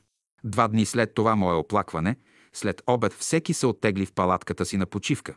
Току-що си бях легнал с полуотворени очи, унасях се вече в дрямка. Гледам, в палатката ми влиза един грамаден турчин, въоръжен до зъби с ножове и пиштови. Още с влизането си измъкна грамадния си ятаган и го вдигна високо, за да го стовари върху врата ми. Аз извиках, скочих ужасен и изхвъркнах от палатката. Обърнах се да видя гони ли ме, но за голяма изненада нямаше никой. Приближих се до палатката, ослушах се, вътре никакъв шум. Окоръжих се, повдигнах плата, който служеше за врата. Палатката беше празна. Чак тогава разбрах, че съм имал посещение от астралец. Прибрах се малко засрамен и твърде развълнуван, легнах пак, но не можах да заспя. От време на време поглеждах към вратата. Разбира се, никакъв турчин не се яви. Когато мина времето за почивка и като чух, че другите братя са станали, станах и аз. Току-що излязох от палатката и гледам. Срещу мене на десетина крачки стои учителят. Гледаме и се пуши от смях. Приближи го и преди да го заговоря, той ме пита, «Е, почина ли си? Добре ли спа? Не сънува ли някой лош сън? И ти си един от недоволните, че нищо не съм ви показал до сега. Не съм ви направил някое чудо, а само съм приказвал. Аз ти изпратих само един безплътен турчин, да ти опитам коража и ти едва не се побърка от страх. Ами ако ви разтворя астрала с неговите ужаси, знаеш ли, че половината от вас ще полудеят? И кой ще плаща за това? Само аз. Някои искат да съм им дадял сили да работят. Давал съм. Но знаете ли какво правят тогава любезните ученици? Първата им работа е да вържат мене, за да не им преча и го удрят на живот, на ядене и пиене. Знаете ли колко съм хапан и драскан от моите ученици? Аз съм решил обаче да не допущам повече това, нито да плащам за когото идее. През време на разговора дойдоха и другите братя. След малко учителят продължи с малко по-мек тон. Да, Балканът е пълен с такива духове. Скитници, българи и турци, които все още се гонят да се убиват и освобождават. Те не знаят, че отдавна са умрели, че отдавна са престанали да бъдат турци и българи, а са само безплътни човешки същества, но са дълбоко невежи и заспали. Някои от тях скитат по Балкана повече от 300-400 години и все мислят, че вършат онова, което са вършили на земята. Я, Марко и другите, наберете малко сухи съчки и кютуци и ги натрупайте там, на полянката до извора. Разчетахме си и за по-малко от половин час натрупахме един доста голям куп сухи дърва. Учителят отиде до купа, драсна клечка кибрид и го запали. Ние стояхме на страна и с голямо внимание и любопитство го следяхме. Когато пламъците обхванаха по-голямата част от купа, учителят започна да го обикаля и да говори нещо тихо. Обиколи го няколко пъти и след това дойде при нас. Направи ни впечатление, че димът от огъня не се разтилаше на широко, както обикновено, а се отправи нагоре, към небето, като че излизаше от фабричен комин. Посъбрахме малко от скитниците, каза учителят, и им дадохме направление нагоре. Сега, като ги откъснахме от тяхната среда и изпратихме в друга, при по-напреднали души, те ще разберат какво е станало с тях и какво ще трябва да правят за напред. Гледайте и вие да се будите за духовния живот, защото като умрете, може и вие да скитате като този турчин по гори и планини и да мислите, че правите екскурзии с вашия учител. Тодор Попов, Ямбул. Глава 8. Бутилката. Август 1922 година. Събор на Бялото братство в град Велико Търново. Съборяните са над 2000 души, селяни и граждани, учени и неучени, мъже и жени, чиновници и работници, дошли от всички краища на страната на братска среща, да чуят свещените думи на учителя. Запознанства, разговори, песни, свирни и прочее цяла седмица. Няколко дни след започването на събора, почти на свечеряване, виждам брат Драган Попов, софийски адвокат, с когото се познавах добре, да идва от югоисточния край на лагера към кухнята с кирка и лопата под мишница. Личеше, че беше уморен, полюбопитствах да узная какво е правил с тези сечива. След като ги предаде в кухнята, отидохме на една осамотена полянка, седнахме на тревата и след като си пооправи пенснето на носа, брат Драган започна. Брат Тодоре, тук стават работи, колкото интересни, толкова и страшни. Ще трябва да си коригираме разбиранията за любовта, защото иначе можем много лошо да си изпатим. Ако някой друг беше ми разказал това, което аз направих и което сега ще ти разкажа, ще помисля, че ми разказва приказки от хиляда и една нощ. Макар и да не видях най-главното, героят на приказката, аз не мисля, че учителят фантазира, защото ще трябва да обявя и целият събор за фантазиране с всичко, което се върши и говори тук. Вчера учителят ме повика и ми каза да му занеса една тава, бакарена, но добре калайдисана, която да събира около 4 литра вода и едно шише, бутилка някаква, която да събира 2 литра и да се запушва добре стапа. Шишето да бъде пълно с вода. Намерих тия неща и му ги занесох. Като му ги дадох, той ми каза. Сега ще отидеш на югоисточния край на лагера, близо до съседното лозе и ще изкопаеш един трап около 2 метра дълбок и широк, колкото да можеш да копаеш. Тази работа е доста трудна, но ти ще копаеш по-малко и когато го изкопаеш, утре или в други ден, ще ме намериш и ще ми кажеш. Помощници няма да търсиш. Взе тавата и шишето и си влезе в горницата. Аз копах вчера и днес. Като го довърших, намерих учителя пак в горницата и му съобщих, че трапът е готов. Той влезе вътре и почти веднага излезе с бутилката в ръка. Да вървим, каза и забърза към обекта. Направи ми впечатление сериозния му вид. Бързаше, косите му се развяваха, брадата малко штръкнала напред. Вид, който имаше, когато беше ядосан. Следвах го почти тичешком, мълчаливо. Като стигна трапа, огледа го, наведе се, пусна полека добре запушената бутилка и изкомандва. Заравяй. Започнах да заравям, но понеже и това беше уморително, от време на време спирах да си почивам. При една по-дълга почивка, като видя въпросителния ми поглед, малко нетърпелив вече от мълчанието му, поусмихна се тъжно и каза «Сега вече мога да ти кажа каква е работата». От около една седмица един тъмен дух беше кацнал като гарван в горницата, седи и наблюдава какво се върши там и непрекъснато сипе обиди и подигравки. Пророкува, че от вас нищо нямало да излезе, защото сте били една паплач, че аз само съм си губил времето и прочее няколко пъти му казах да си върви, но не иска. Казах му, че ще го накажа, ако не се махне. Той си плези езика и се подиграва и с мене. Вчера за последен път го предупредих, че ако не се махне, аз ще го махна, но тъй, че да ме помни хиляди години и че никакви молби за помилване не ще ме трогнат. На това той ми отговори пак с плезене на езика и ми каза, че нищо не мога да му направя, само съм се хвалял. Добре, казах му аз, ще видим какво мога да направя. Магнетизирах, без да ме види, водата в тавата и я внесох при него. Тя го привлече и той се хвана в нея, точно като мишка в капан. Разбра какво стана и започна горещо да се моли, но аз му казах, че съм глух за молитвите му и налях водата в бутилката, където влезе и той, точно като оня дух от хиляда и една нощ, който бил извлечен от морското дъно от един рибар. Сега той е там, в трапа, и чак след 700-800 години, когато тия места станат ниви и почнат да ги орат, ще го изровят и ще излеят водата, за да видят още какво има в бутилката. Тогава той ще бъде освободен, но вярвам, че ще бъде вече малко по-друг.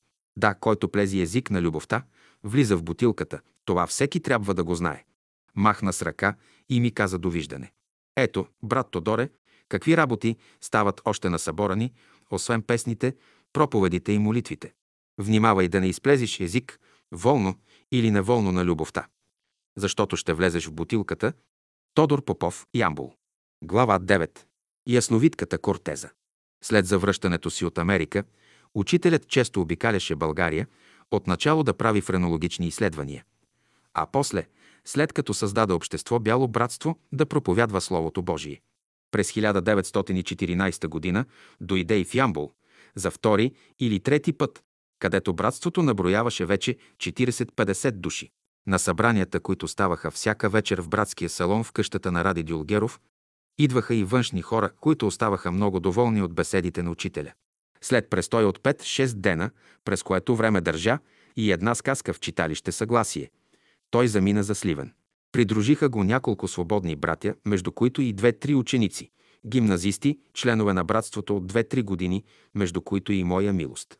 Сливенското братство беше по-многобройно, защото там се подвизаваха по него време ясновиците Георги Сотиров и Кортеза Стефанова, или както я наричаха само Кортеза. Някои я наричаха и Сливенската светица. Георги Сотиров седеше у дома си, винаги препълнен с хора, дошли от всички краища на България, а Кортеза оставяше често своите гости и ходеше да проповядва извън Сливен, почти из цяла югоизточна България. Където отидеше, в домът, в който отседнеше, или на гробищата, където много обичаше да ходи, ставаха истински митинги. Тя казваше в кой гроб, кой е погребан, кога и от какво е починал, с какво е облечен, за да затваря устата на широките социалисти, които много я нападаха и устройваха даже скандали. В Сливен учителят пожела да я посети, защото се познаваше с нея по-рано от гостуването си от доктор Миркович, с когото били твърде близки. Кортеза, разбира се, много се зарадва на това посещение и сияеща ни въведе в своята приемна. Домът ти се намираше срещу мъжката гимназия. Приемната й беше една голяма стая, на втория етаж на паянтова постройка. Източната стена на стаята беше цялата заета от икони и кандила, като в църква, а около останалите стени имаше миндери за сядане. Кортеза беше твърде словоохотлива. Още не насядали по миндерите, тя започна да ни описва своята дейност. Имаше ясен и приятен глас, но се изразяваше малко неграмотно, защото, доколкото ми бе известно, беше ходила на училище до трето отделение, а и средата, в която се беше родила, не беше грамотна. Описа околностите на Сливен и го нарече Втора света гора, защото в средните векове в околностите му е имало повече от 40 манастира и параклиси, много аязма, лековити изворчета и прочие похвали се, че и на нас, ямбулци, е открила едно язмо – Свети Спас на Бакаджика. Оплакваше се, както казах, от широките социалисти, но се хваляше с поповете, които навсякъде я посрещали радушно и отваряли широко вратите на църкви и манастири. Учителят рядко се обаждаше да запита нещо, а ние, аудиторията, само мълчахме и слушахме. След доста приказки Кортеза се обърна към учителя и с доста повишен тон му каза – Знаете ли, господин Дънов, че аз не вярвам в прераждането, за което вие понякога говорите? Не, прераждане няма и не трябва да има, защото ако има, хората ще станат мързеливи. Ами тогава всеки ще оставя работата си за другото прераждане, а сега само ще яде и пие. Не, господин Дънов, няма прераждане и вие не трябва да проповядвате такова нещо. Вие ще направите хората мързеливи с това прераждане. Изгледа го наставнически и млъкна в очакване на възражението. Тя знаеше, че и той е ясновидец, но изглежда го считаше още за начинаещ и искаше да го поучи. Често ми е казвала, когато съм ходил при нея по-рано, защото беше братовчетка на майка ми, че е говорила все с ангелите, с света Богородица, с Исус Христос и с всички светии. А учителят, доколкото зная, подобни неща не е казвал. Учителят се усмихна на това нейно изказване и каза Този въпрос е много лесен за тебе, да узнаеш има ли прераждане или няма. Ти си ясновидка, избери си един астралец, който отдавна е напуснал Земята и виж какво ще стане с него. Ти ще видиш, че той, след като скита известно число години в различните полета на духовния свят, най-после ще се изгуби за погледа ти. И ако продължаваш твоето търсене, ще го намериш на земята, увид в пеленки, да плаче в ръцете на някоя майка. Значи той се е родил пак на земята, преродил се е няма защо да спорим по този въпрос. А който е мързелив, той си е такъв си без прераждането. Ония, които са проучили добре този въпрос, знаят, че той е свързан и с неумолимия закон за карма, който ще ги изключи от това велико училище, наречено Земя, ако не си учат прилежно уроците. А това изключване е нещо много страшно. То значи понижение, което свършва с загубване на човешката форма и съдържание. Не, не господин Дънов, като гледам нашият българин колко е мързелив, само това му трябва да му се каже, че той пак ще идва на земята, то да стане още по-мързелив. Не, аз не вярвам и не искам да се уверявам с никакви опити и проверки. Учителят се усмихна и само каза тихичко. Ех, както обичаш. Разговорът мина на друга тема. Не след много свърши и ние се разотидохме. По пътя, преди да се разделим, учителят каза. Ако Кортеза беше образована, тя щеше да надмине и Ани Безант, но сега ето докъде е стигнала. Ех, и тя ще се научи. Кортеза живя дълго, но нейното ясновидство постепенно намаляваше, а заедно с това се стесняваше и кръгът на нейната дейност. Накрая тя остана само една обикновена и проста старица и умря потънала в мизерия, изоставена и забравена от всички, включително и от нейните попове.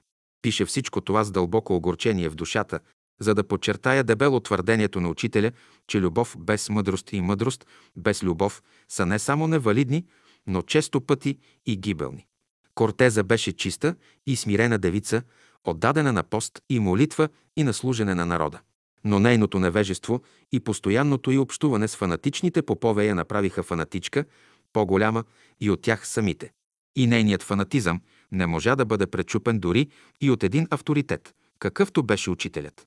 А този фанатизъм е бил най-големият враг на човечеството през всичките времена на неговото съществуване и му е донесъл най-големите злини. Редно е да се зададе въпросът как става човек фанатик. Когато човек търси разрешението на житейските въпроси или спасението, своя и на другите само чрез своето сърце, т.е. само чрез вярата, като изоставя своя разум, или обратното, ако търси същото само чрез доводите на своя ум, чрез знанието, изоставяйки сърцето си да стане на камък, той става фанатик.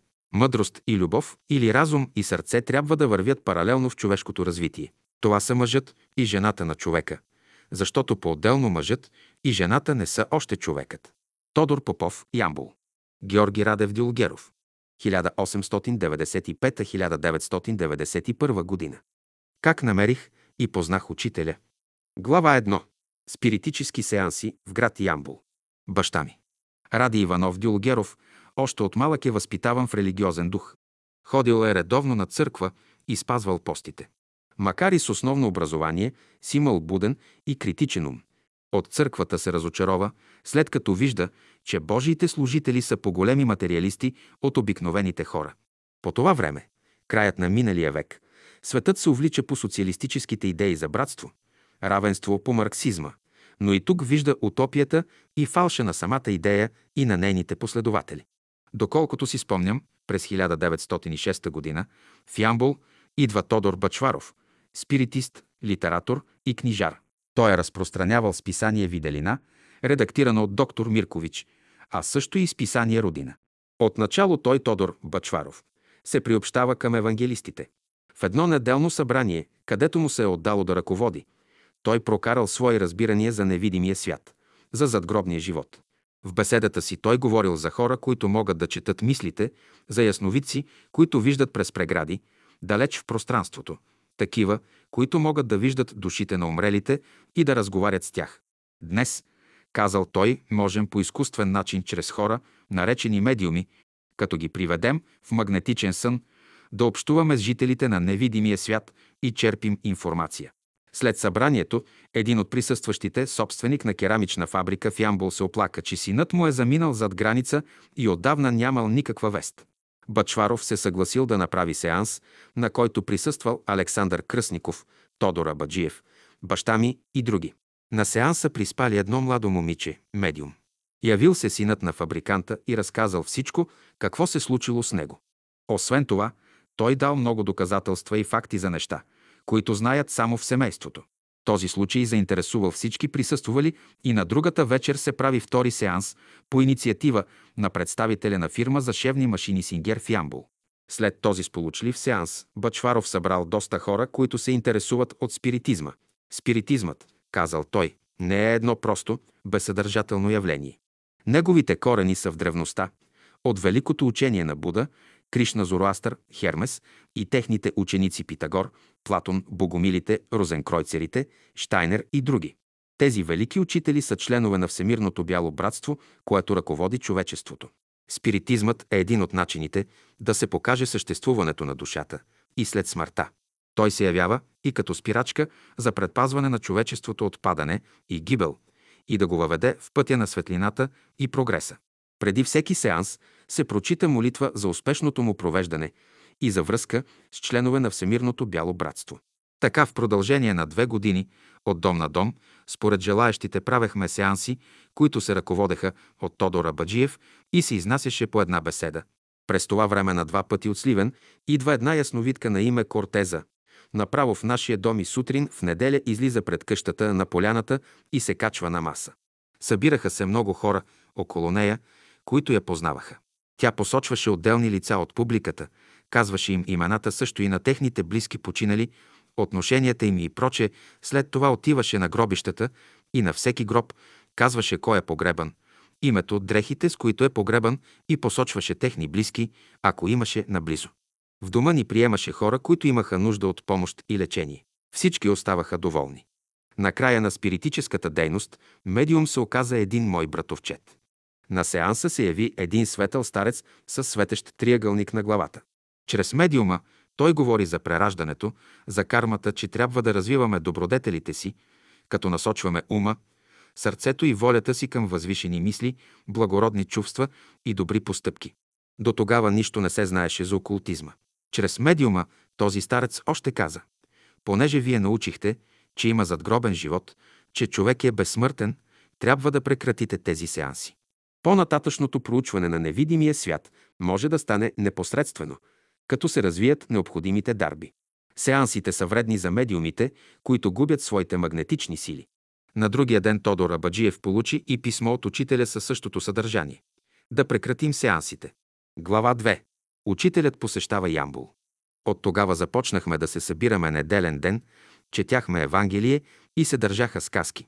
Наскоро след спиране на сеансите, около 1908 година, учителят дойде в Ямбул и отседна в Тодор Абаджиев, а събранието се състоя в нас. Дойдоха много поканени хора, дойде и учителят. Той изсвири нещо на цигулка и след това говори много. Запомнил съм някои от неговите думи. Човек трябва да пази здравето си. Когато стомахът се разстрои, главата страда. Когато две противоположни мисли се явят в главата, тя заболява и се отразява на стомаха. Човек е сложно същество. Той прилича на каруца неговото тяло, впрегнато от кон неговият ум и кочияш неговият дух. Чрез волята той държи юздите на коня, ума и го направлява там, където духът, азът на човека го насочи. Накрая спря погледа си на иконите по стената и каза «Днес набожните се кланят на светците, свещи им палят, но знаете ли какви са били те? Те са били много учени хора, знаели са за происхода и същността на човека. Човек е дух и жива душа, еманация на жив лъч от Бога. Човекът, който срещаме на всяка крачка, е жив светия, защото Бог живее в него. Ние целуваме тези книжни светии, палим им свещи, а когато излезем навън и видим един наш длъжник, хващаме го за яката и заплашваме със съд. След това посочи иконата на свети Георги. Змеят представлява човешките страсти, ниши влечения и инстинкти. Конят – човешката мисъл, а човекът – неговият дух, който със силата на волята. Копието – убива животинското в себе си. През време на цялата беседа учителят не говори за Бога, а мен ме интересуваше, що е Бог, къде е още повече, че ми бяха казали. Този съвършен човек е съвършен и знае всичко. Той приключи посещението и тръгна да излиза и когато посегна да вземе шапката си, обърна се към мене и каза Бог е същество, чието център е навсякъде, а периферията никъде. С отговора си той отговори на моята мисъл. От този момент нататък кръжокът на Бялото братство в Ямбул започна своя живот. По това време Боян Боев беше учител в Ямбул в гимназията по естествени науки. Разрешили му да изнесе цикъл от сказки за происхода на човека, живота и отношението на учените към окултизма. Той можа да изнесе само пет сказки. Запознахме се с него при една моя леля, където квартируваше и където продължи сказките. Учителят писа, че ще дойде в Ямбул. Ние съобщихме това на Боян Боев и той много се зарадва, защото когато е бил в Германия, отишъл при Штайнер с желанието да бъде негов ученик, но той след като го попитал откъде е, му казал «Там има един учител, в нея школа ще бъдеш». Още същата вечер Боев е видял учителя и ни го описа, а когато учителят дойде, Боев каза, че е видял същия образ. При това свое идване учителят говори в читалището. Тодор Абаджиев ангажира салона и попита учителя да напечатат ли афиши. А той отговорил. Вие сте достатъчни афиши, само кажете на някои и други. Салонът се напълни с слушатели от интелигенцията на града.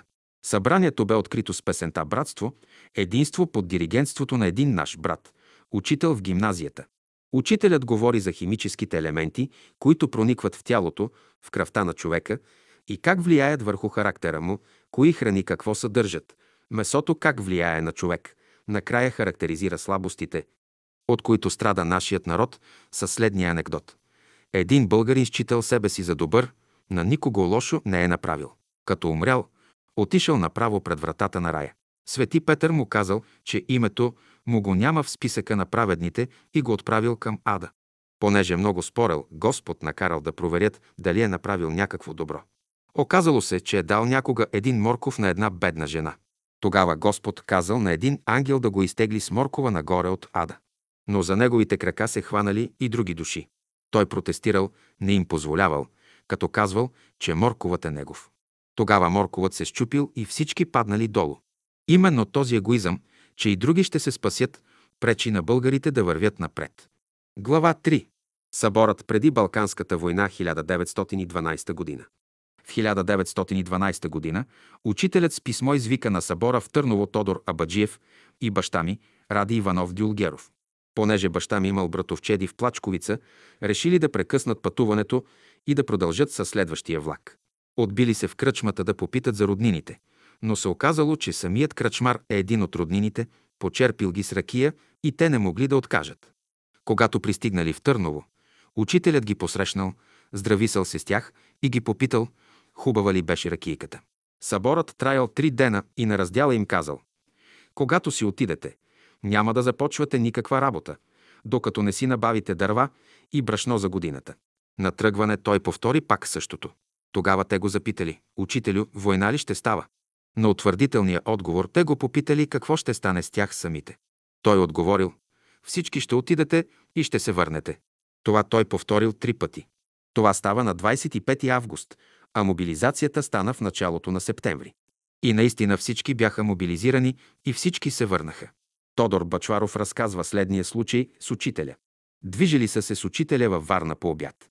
Бачваров казал, че наблизо има гостилница и поканил учителя да отидат и обядват. Учителят се съгласил, но не повел по улицата, която води до гостилницата. Не изминали много път и учителя се навел и взел от земята пет лева сребърни. Ти ме каниш на обяд, но аз нямам пари. Тези пари са определени за нашия обед. Глава 4. Домът Гумнеров. Петко Гумнеров, собственик на къщата на улица Опалченска 66 в София, се оплакал на Тодор Абаджиев, че е тежко болен, последна фаза на туберкулоза. Запознал се с учителя и поискал да бъде излекуван.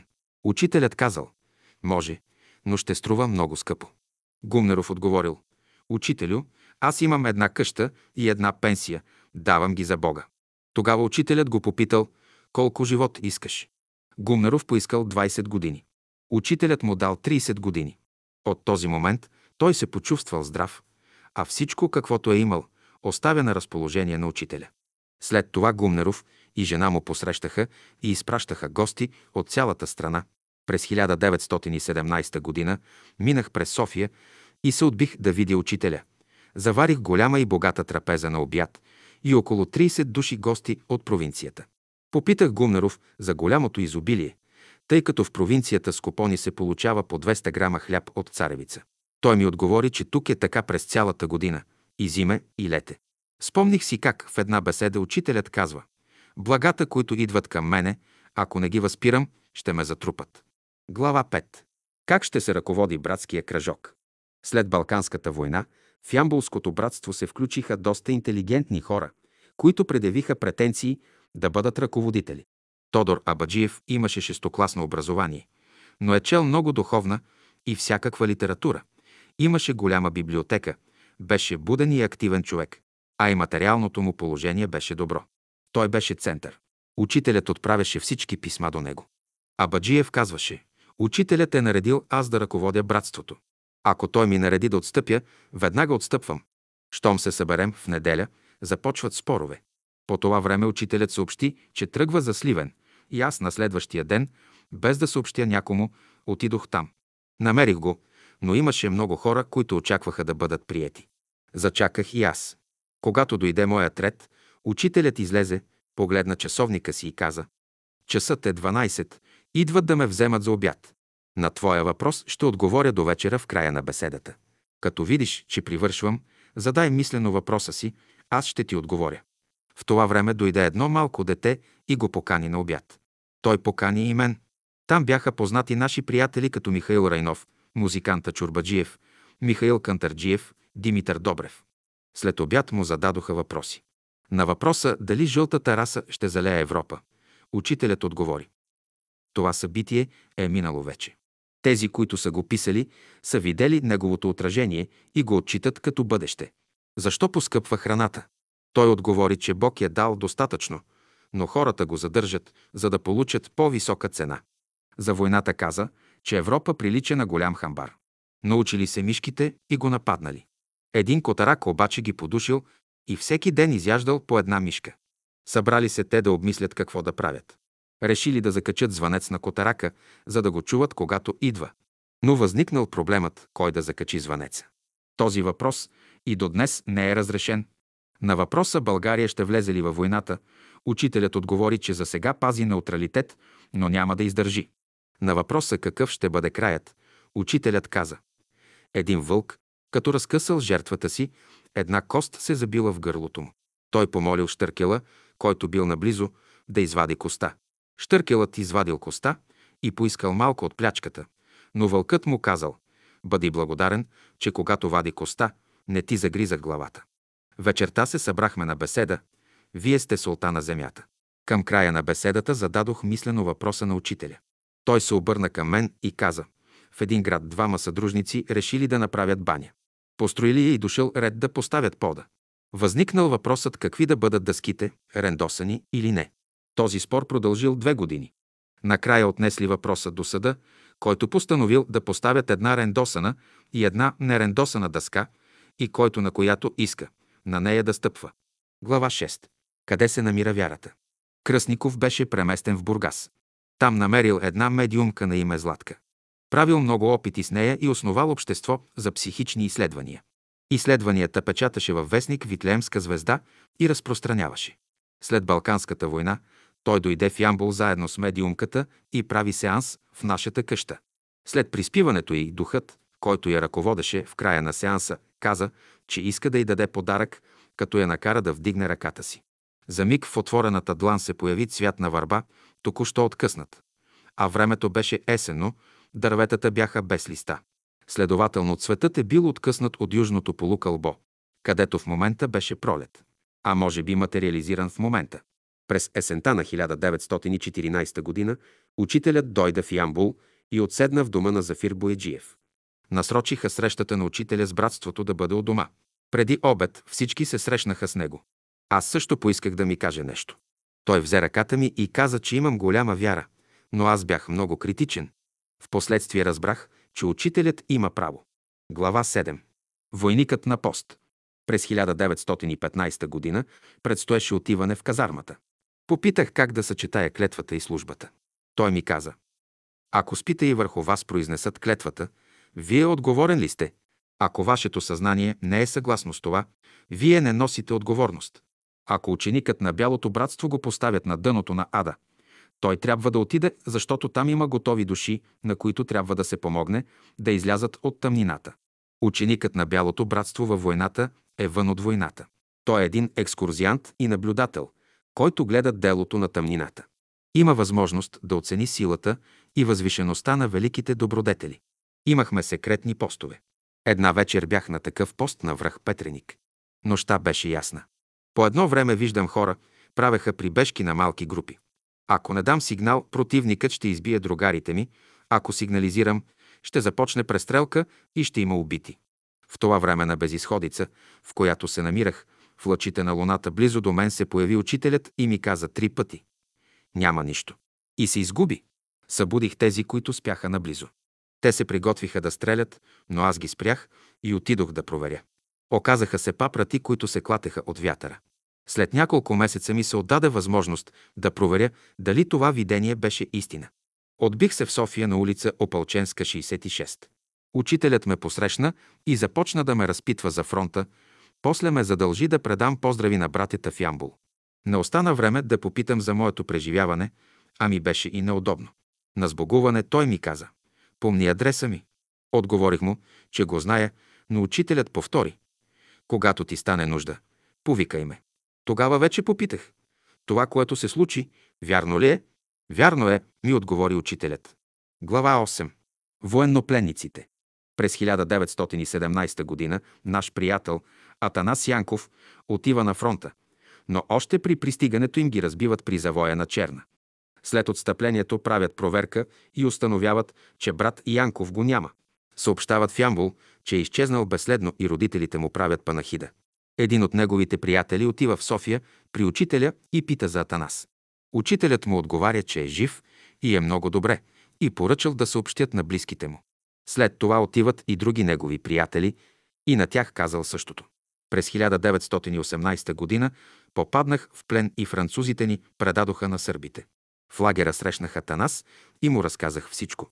Той ми каза, че като попаднал в плен, направили го писар и се сприятелил с един поручик, сърбин. Той имал роднина генерал, който дал разрешение на Атанас да се движи свободно и да избира храната си. Живял така, както го е видял учителят. В края на пролета на същата година бях в отпуск. Обземе мрачно чувство, чувството, че този път няма да се върна от фронта. Реших да отида и попитам учителя какво ще стане с мен. Той ме посрещна на вратата и ме попита откъде идвам. Казах му за моето лошо настроение. Той погледна нагоре, постоя малко така и ме попита бил ли съм в сражение, чиято картина описа. Отговорих му, че съм минал през това място един ден след сражението. След това той се съсредоточи и три пъти ми каза «Ще идеш и ще се върнеш». Аз му благодарих и заминах. След моето пленяване ни закараха в Солун. Изпитвах големи трудности с храната. Можех да ям само хляб. По същото това време баща ми ходил на събор в Търново и попитал учителя за мен. Учителят му отговорил, че съм жив, но съм поставен на изпитание. Баща ми попитал кога ще се върна. Учителят попитал колко е стоял Йосиф в затвора. Баща ми отговорил – две години. Учителят казал, че като се навършат две години, ще се върна. Плениха ме на 19 август 1918 година и на 20 август 1920 година бях в София. За тези две години екскурзия по чужбина изпитах на дело покровителството на Бялото братство върху тези, които имат връзка с него. Глава 9. Учителят и неговата опорна точка. Съборните дни бяха в Търново. Всички се стремяха да спазват ред и чистота. Намерените чужди вещи се окачваха на определено място. Всички се стараеха да помагат в работата, но най-най-важната работа беше духовната. Учителят нареждаше да се събираме на групи по симпатии, да обменяме мисли, да се изказваме по окултни и философски въпроси, да разучаваме песни и други. Бяхме се събрали само младежи и учителят дойде при нас, ние го заобиколихме. Той каза, аз мога мъртви да възкресявам, в моя власт е това. Мога да лекувам всички неизлечими болести, но каква полза? Представете си, взема едно прасенце, овалено в калта, окъпя го в едно корито с топла вода и сапун. Но като го пусна, къде мислите ще отиде? Пак в калта, ще отиде в най-нечистата локва и там ще се оваля. Питам, има ли смисъл този труд, който съм положил? Представете си, че застана вън от София, където се пресичат пътищата от Европа, и започна да лекувам. Славата ми ще се разнесе по целия свят. Ще се събере много народ. Болни и придружители, журналисти, лекари, които да проверяват какви промени са настъпили след лечението. Ще дойдат търговци, циркаджии, кебапчии. Ще се превърне на ориенталски панаир излекуваните ще кажат колко е кратък животът, нека сега го използваме по-рационално, да ядем, да пием и се веселим. И болестите наново ще се явят. Тогава питам, има ли смисъл от жертвата, която бих дал? В миналото Архимед е казал Дайте ми опорна точка и с лост ще изместя орбитата на Земята. Аз пък казвам като Архимед Дайте ми опорна точка и аз ще изместя с моя лост орбитата на живота. Опорната точка – това сте вие, учениците, а лостът е моето учение. Когато приемете това учение, ще приемете и силите, които носи то и ще го понесете в света. Хиляди ще тръгнат след вас. Някои от младежите казаха, Учителю, вие сте на възраст, а ние сме деца, неуки, невежи, кога ще освоим това учение, кога ще станем силни. Учителят каза, дайте ми ученици прилежни, които да прилагат. Ако трябва време, и 100, и 120 години ще продължа в моя власт е. Глава 10. Из беседата и обхождаше Исус всичката Галилея. Аз бих желал между всинца ви да се образува една вътрешна връзка на любов, да има взаимно уважение и почитание помежду ви, да зачитате вашите добри чувства, аз забелязвам в новото движение тук, в България, една лоша черта. Тя е, че няма зачитане. Окултно движение, а започва да се разделя на особени мнения. Няма нищо в това, но важното е, че любовта няма деление. Няма човек в България, който да проповядва любовта по-добре от мене. Няма човек в България, който да свети повече от мене. Мислите ли, че има някой друг? Това е заблуждение. Аз мога да светя като Христа, не повече от Христа. Аз мога да светя като Бога, не повече от Бога. И като казвам, че светя като Христа, аз се радвам, защото това е Божията светлина. Не, Божия светлина е тя. Аз светя като Бога. Защо? Защото Бог е вътре в мене. И вие можете да светите като Бога. Ако Бог е в синца ни, ние ще се обичаме. Ще има помежду ни взаимно уважение и почитание. Нима аз мога да ви заблуждавам. За сега в синца трябва да се стремите към абсолютната свобода. Не разбирам свободията, но абсолютната свобода. Аз съм за нея. Всеки от вас ще бъде разумен да се жертвува за истината, за мъдростта, за любовта. И ще бъдем готови сега, още днес, всички да изнесем великото дело, да проповядваме за този велик, жив Господ, който е направил Вселената заради нас и от благодарност да покажем, че както Той се жертвува за нас, така и ние да сме готови да се жертвуваме заради Него. И този велик Господ, този учител ще дойде за всеки едного от нас. Та казвам, този Христос, този Божествен дух е навсякъде. За мен формите на религиите не означават нищо, защото те не разрешават въпроса за Царството Божие. Отнася за, за православието, протестантизма, католицизма и други. Това са форми, които само подготовляват човечеството. Само Божият велик дух ще обнови света и той действа сега.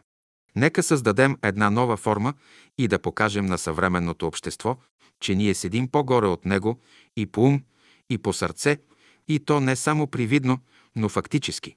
Само между две души, които се обичат, може да се възстанови онази връзка на любов. Да се изпълни волята Божия в живота и към другите, защото Бог е любов, която е мощното в света. Защото само великите разумни мисли, желания и действия съединяват хората. И така именно ние ще бъдем една мощна сила да извършим волята Божия още сега. Дошло е вече времето. Всички спорове между вас да престанат.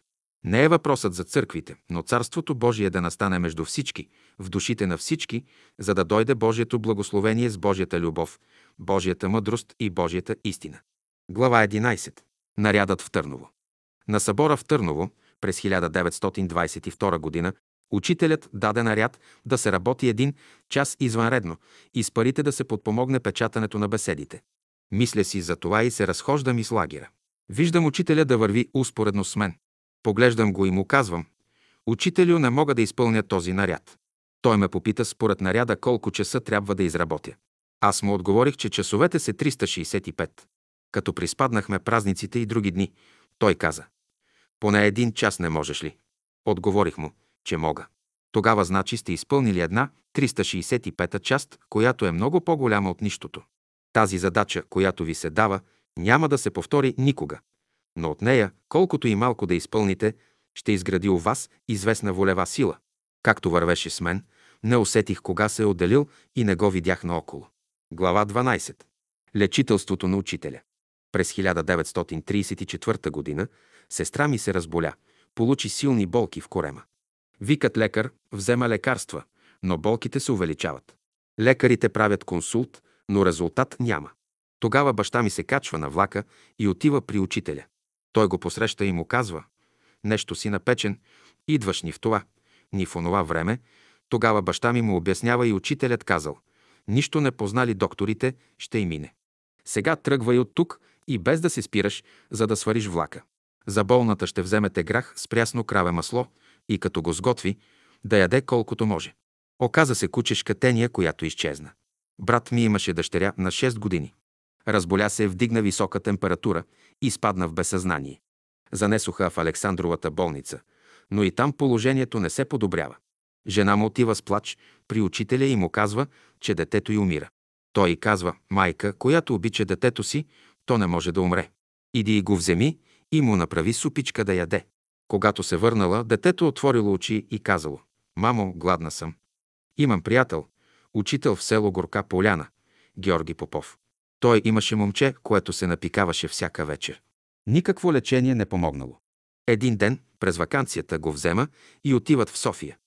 Когато наближили София, детето се разболява и вдига висока температура. Понеже не намерил превоз, занася го на гръб до изгрева. По това време учителят разговарял с някого на двора. Казали му, че идва да пита как да излекува детето. Учителят му казал. Утре в 4 часа устройваме екскурзия до Витуша. Ще дойдете и вие. Тогава Георги повторил. Учителю, детето е болно и вечер се намокря. Учителят пак повторил. Утре устройваме екскурзия на Витуша. Ще дойдете и вие. Учителят казва същото трети път и посочва къде да нощуват, за да им бъда по-лесно сутринта. Посочва и сестрата, която ще ги настани. Повече не можел да пита, било му неудобно. Сестрата ги посрещнала и послала леглата с чисти чершафи. Георги реагирал и поискал някоя вехта черга или мушама, за да не измърсят леглото, но тя отговорила. Учителят е наредил тук да спите. Неговата дума на две не правим, а белето ние ще го изперем. За всеки случай Георги поставил една мушама под детето. Понеже били уморени, заспали веднага. На сутринта детето се събудило и казало, че е вече здраво и иска да дойде на екскурзия. Освен това за пръв път се събужда, без да е мокро. Глава 15. Новото учение. Георги Радев Дюлгеров. Учението на учителя Петър Дънов е построено върху петте добродетели, вписани в пентаграма и свързани с петте сетива на човека. В своите беседи и лекции той е дал методи и упражнения как да се пробудят тези добродетели. Те са потенциални сили, вложени в човека и като семена чакат благоприятни условия за своето пробуждане и израстване. Тези добродетели са любов, правда, мъдрост, истина, добродетел. Когато започне тяхното пробуждане, човек влиза в новия живот. За този нов живот съвременните учени нямат представа. Това учение, което е в състояние да пробуди тези добродетели, учителят нарече ново учение.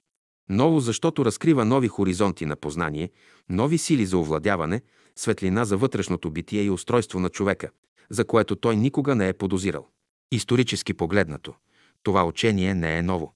Още преди 2000 години Христос е проповядвал тези велики добродетели. Той е бил велик и мощен оратор. Според учителя Дънов, една беседа на Христос е траяла 4 часа и е говорил винаги пред много слушатели.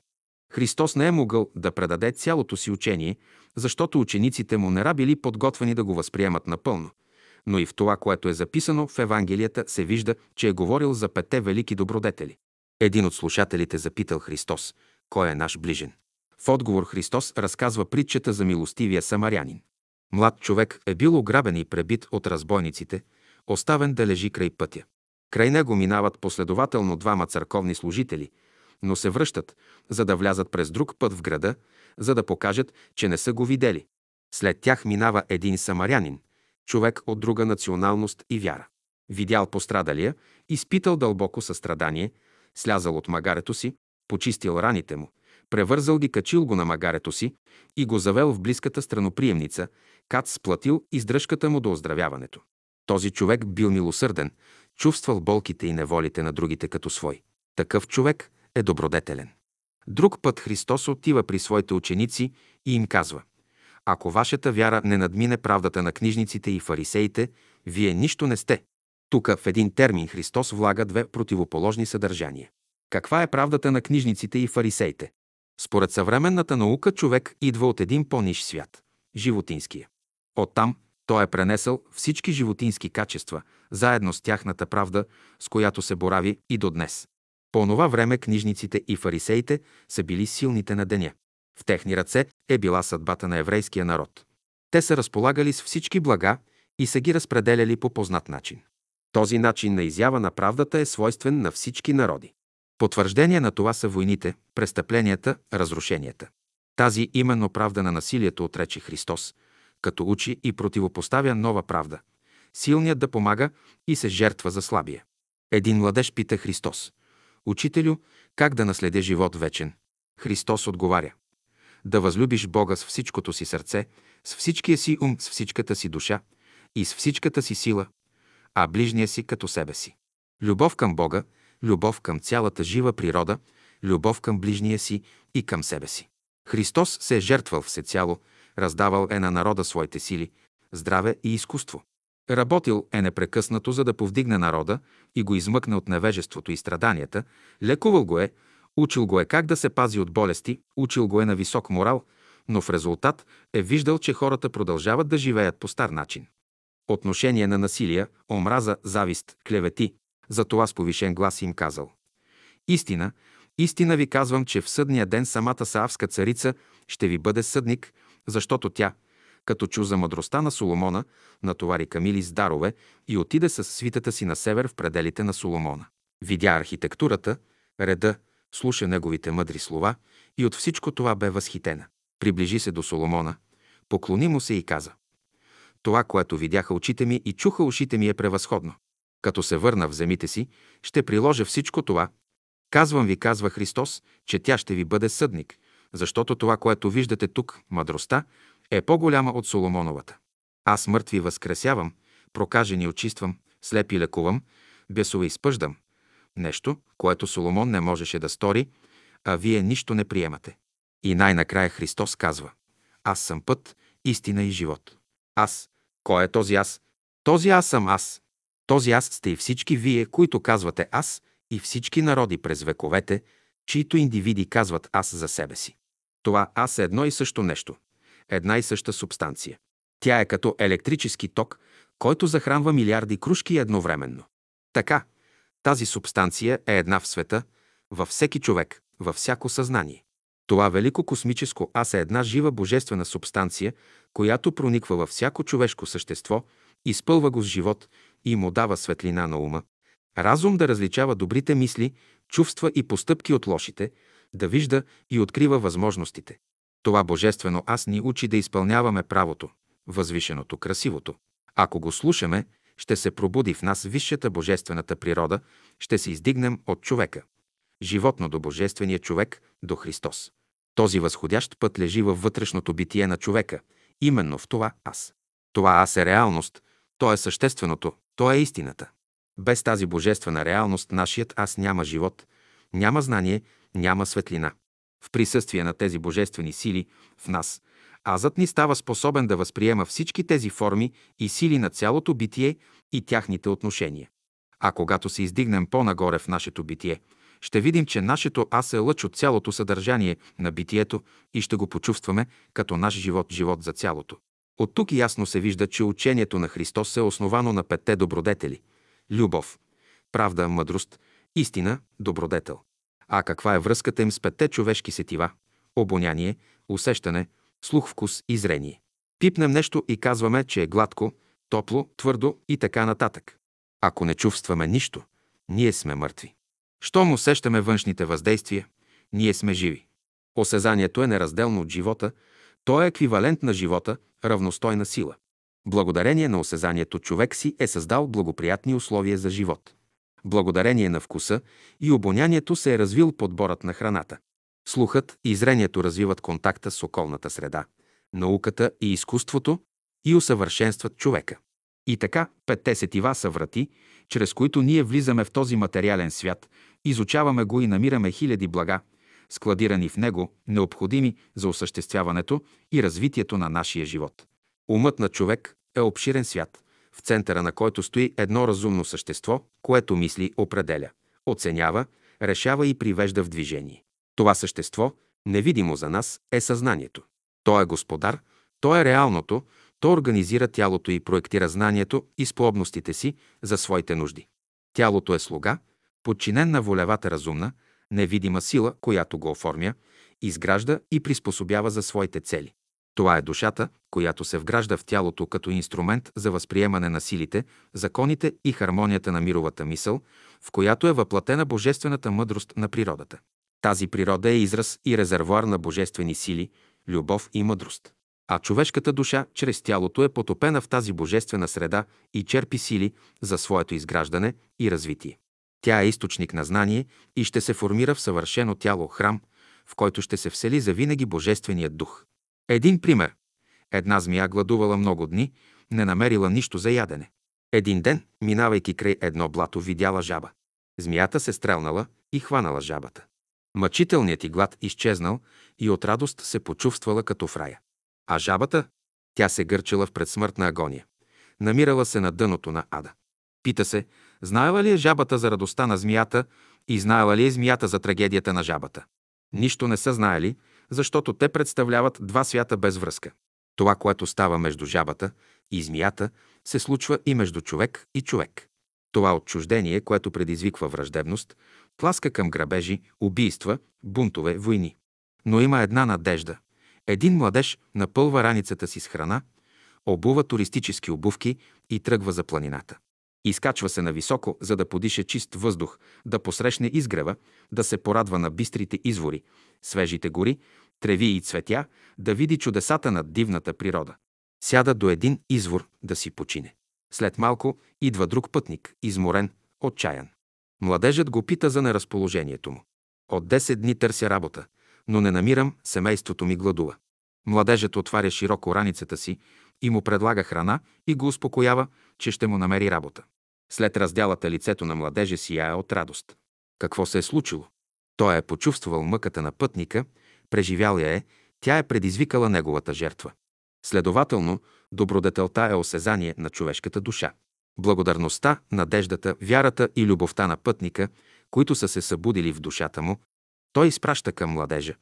Той го възлюбва като свой приятел и спасител.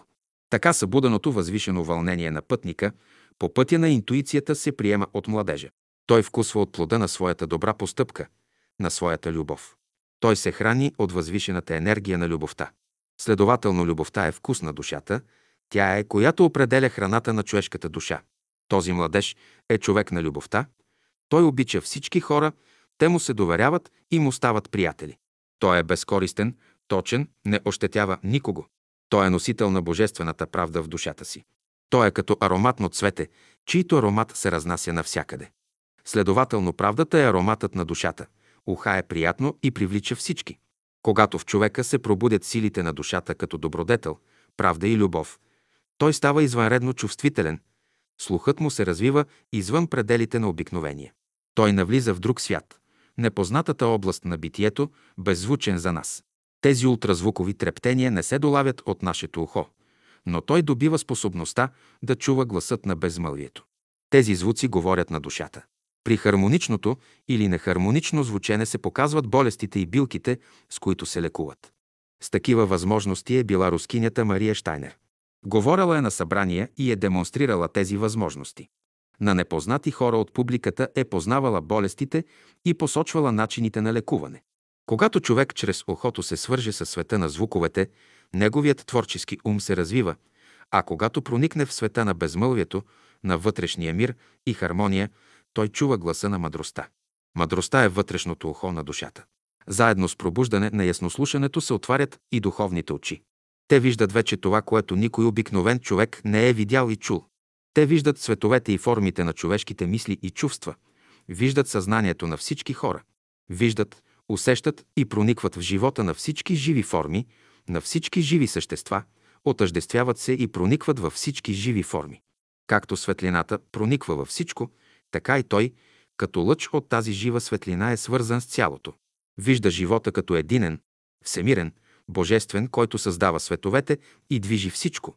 Пробудила е едно светло, мощно, велико съзнание и силна, благородна воля, на която всичко се подчинява. Станал е съзнателен син, Божи светлина от светлините. Той е познал истината, че Бог живее в него. Тази велика истина го прави свободен, защото като Божи син, благата го следват навсякъде. Затова петте велики добродетели са сетива на душата, нейни възприятия и сили, които я свързват с Бога.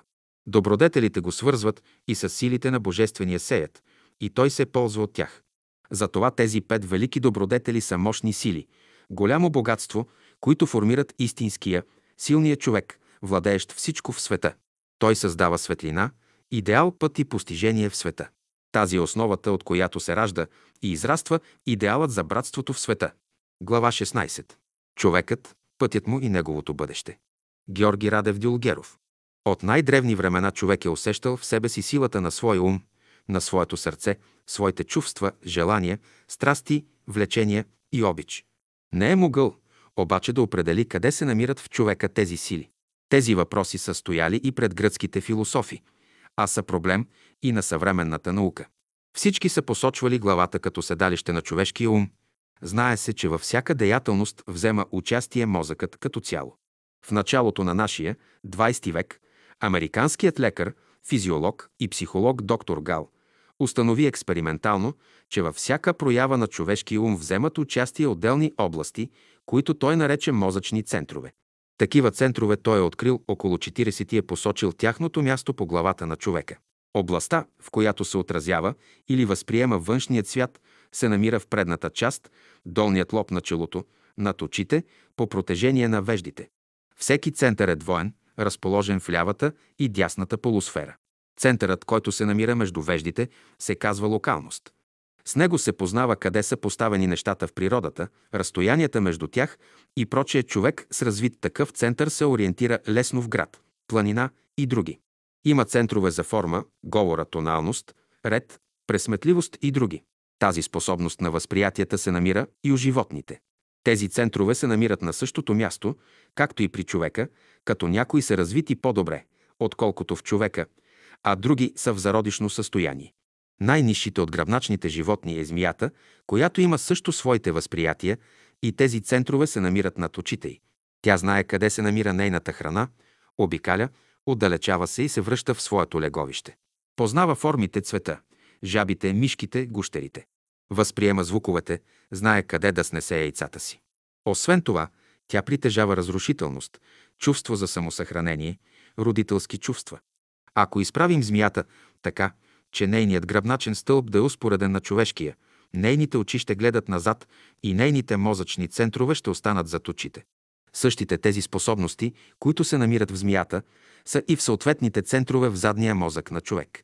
Когато отидем нагоре по еволюционната стълба при по-висшите гръбначни животни, като кучето, коня, вола и други, виждаме, че плоскостта на техните очи е успоредна на гръбначния стълб.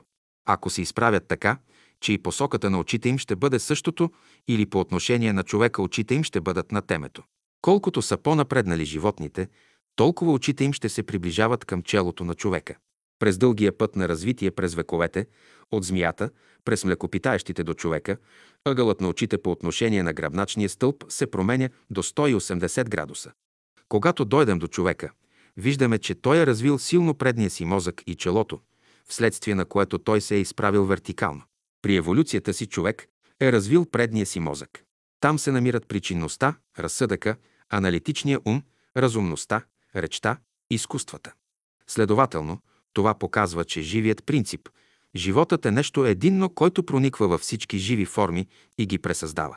Той прекроява своята форма и създава нова, по-съвършена, в която внася опита, придобитите сили, знания и способности от миналото. Пътят, който е изминал човек, му натрупва известна опитност, знания, които се синтезират в сили и способности. Те формират центровете на мозъка, в които тези сили и способности се проявяват. От тук се вижда, че всички живи форми, от най-висшите до най-низшите, представляват фази на живота, през които съзнанието преминава. Съзнанието е безсмъртно. То присъства във всички фази на живота. Възприело е своеобразно обективната действителност, срещнало е всевъзможни противоречия и е изработило според умението си своеобразен начин на борба за преодоляване на препятствията. С това то събужда нови сили, средства и способности и коригира организма си, като го пресъздава в нови форми, годни за по-сложни възприятия и намиране на нови пътища за разрешаване на противоречията, които среща по пътя си. Обективният физически свят в своята същина със своите мисли и закони е приготвил всички условия – материални и духовни, за развитието на всички живи форми на съзнанието. Той представлява една велика мистерия. Възприятията на всички същества се разширяват, откриват нови знания, синтезират се в сили и способности, които съграждат нови мозъчни центрове и трансформират старите. Те коригират тялото и го пресъздават, за да се появят събудените нови сили. Мозъчните центрове, както са наредени, показват пътя, който е изминало човешкото съзнание от змията до съвременния човек. От задната част на черепа покривата линия, която минава по темето и спира до веждите, са наредени последователно всички мозъчни центрове, които показват развитието на психиката на човека. Това е пътят на човешкото съзнание. Този жизнен път през вековете представлява нов обект за изучаване. Първото нещо, което забелязваме е, че човек не е форма, която се появява, расте и изчезва, а е вечен като живата природа. Това събужда чувството за реалност, усещане за безсмъртие, което от вяра се превръща в знание и в способност да вижда своето минало. Второто, което се изгражда, е надеждата, предчувствие за светло и радостно бъдеще. Човек се пренася в бъдещето и вижда методите, чрез които ще го постигне. Трето, вижда разрешаването на вечните въпроси. Кой е той, откъде идва, защо живее и къде отива. Отговорите се намират в неговото битие. Човек е неразделна част от целия физически свят. Той е един център от вихри на сили, които проникват в него и излизат от него. Той приема храна, вода, въздух, приема светлина, топлина и енергия. С това той съгражда своята физическа форма. Неорганичните елементи се извличат от растенията и плодовете. По този начин той се явява трансформатор на материалния свят. Тези процеси не са произволни, а организирани, целенасочени и разумни. Това се вижда от изградените системи в човека. В центъра на този строителен процес стои преследването на една по-висша цел – създаване на едно по-съвършено тяло, въплащаващо в себе си по-възвишени умствени способности. Този архитект е един лъч от мировия дух, който е резервуар на разум, мъдрост и любов и който ни свързва с цялото битие. Този жив лъч го усещаме като аз себечувстване, без да познаваме неговия източник. Според окултизма, този божествен лъч, неговата същност, енергия и сила, е продължение на божествения миров дух. Когато този лъч навлезе в материалния свят, неговото първично съзнание за цялото се помрачава и той забравя своя происход. Вижда се в един чужд, непознат свят, в една непрогледна тъмница и се сблъсква с новите сили и закони. Този лъч, загубил своето величие, се е превърнал в една жива, съзнателна точка, във вътрешен субективен център, който постоянно се сблъсква с субективната действителност, влиза в постоянни противоречия с него, които му носят страдание. Тези страдания предизвикват напрежение и светлина, която осветява изходния път.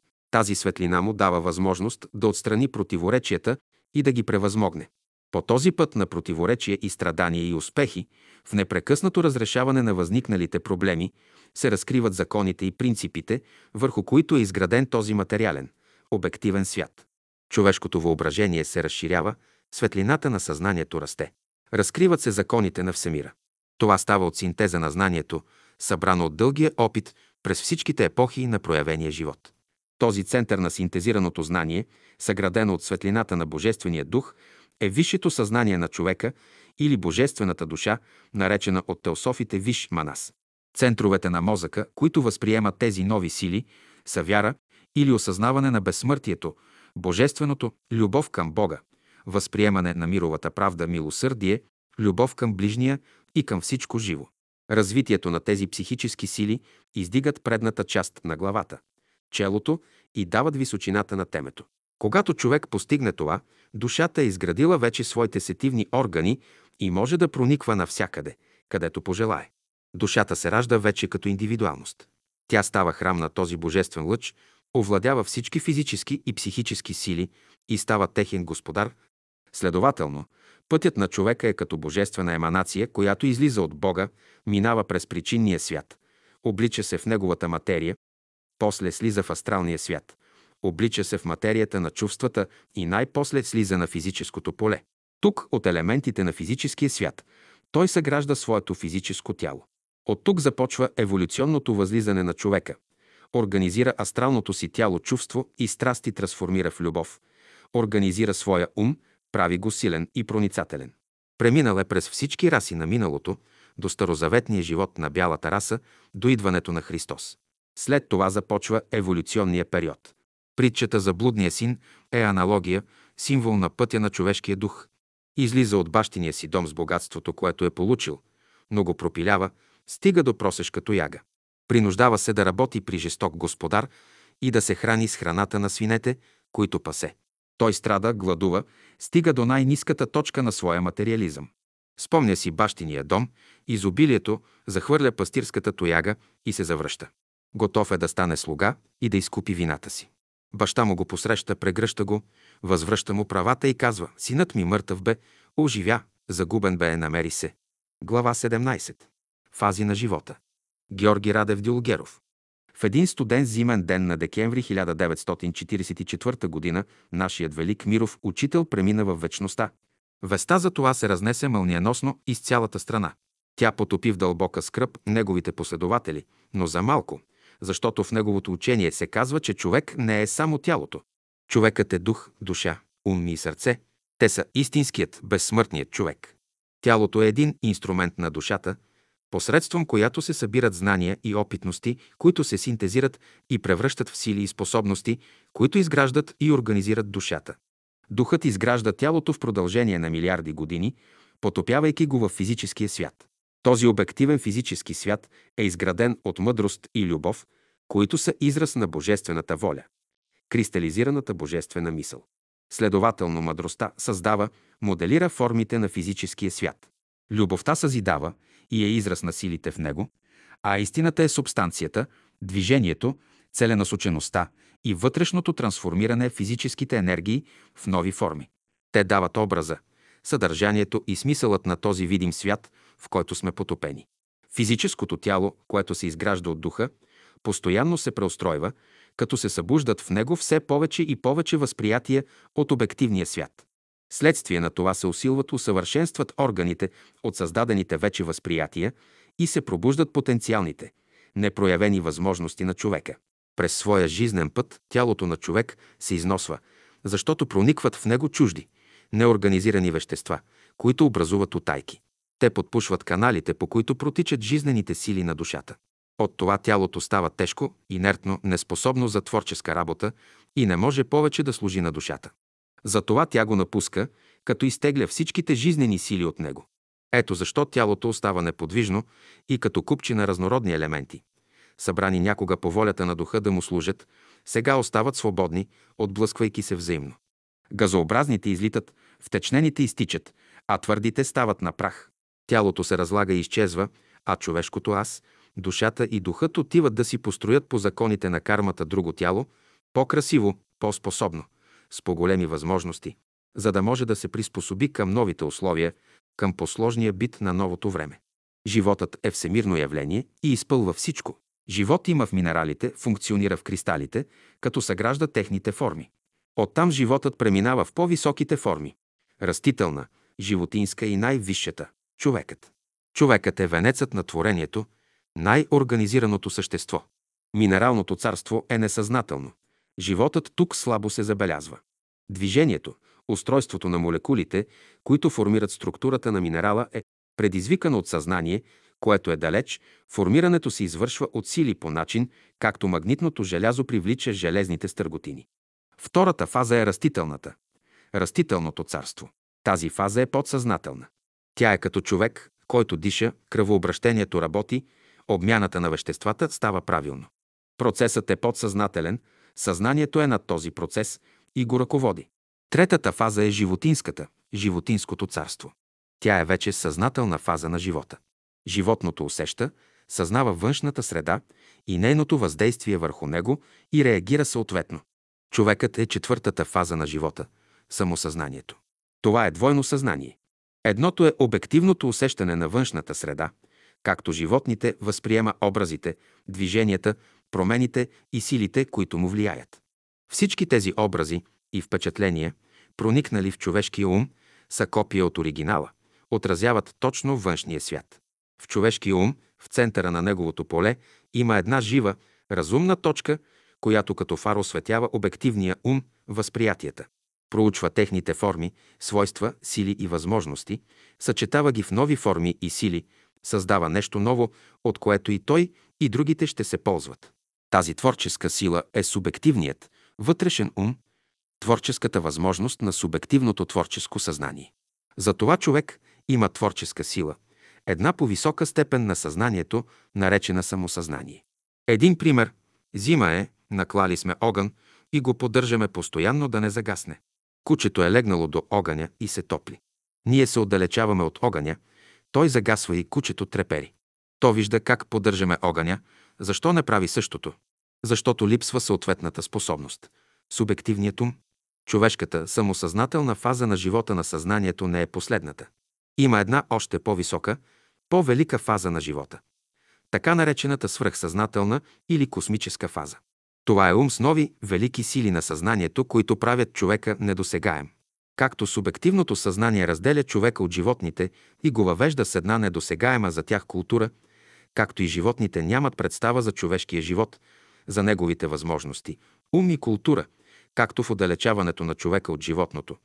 Дистанцията, създадена от субективното начало на съзнанието, Така и свръх съзнателното начало на ума разделя съвременния.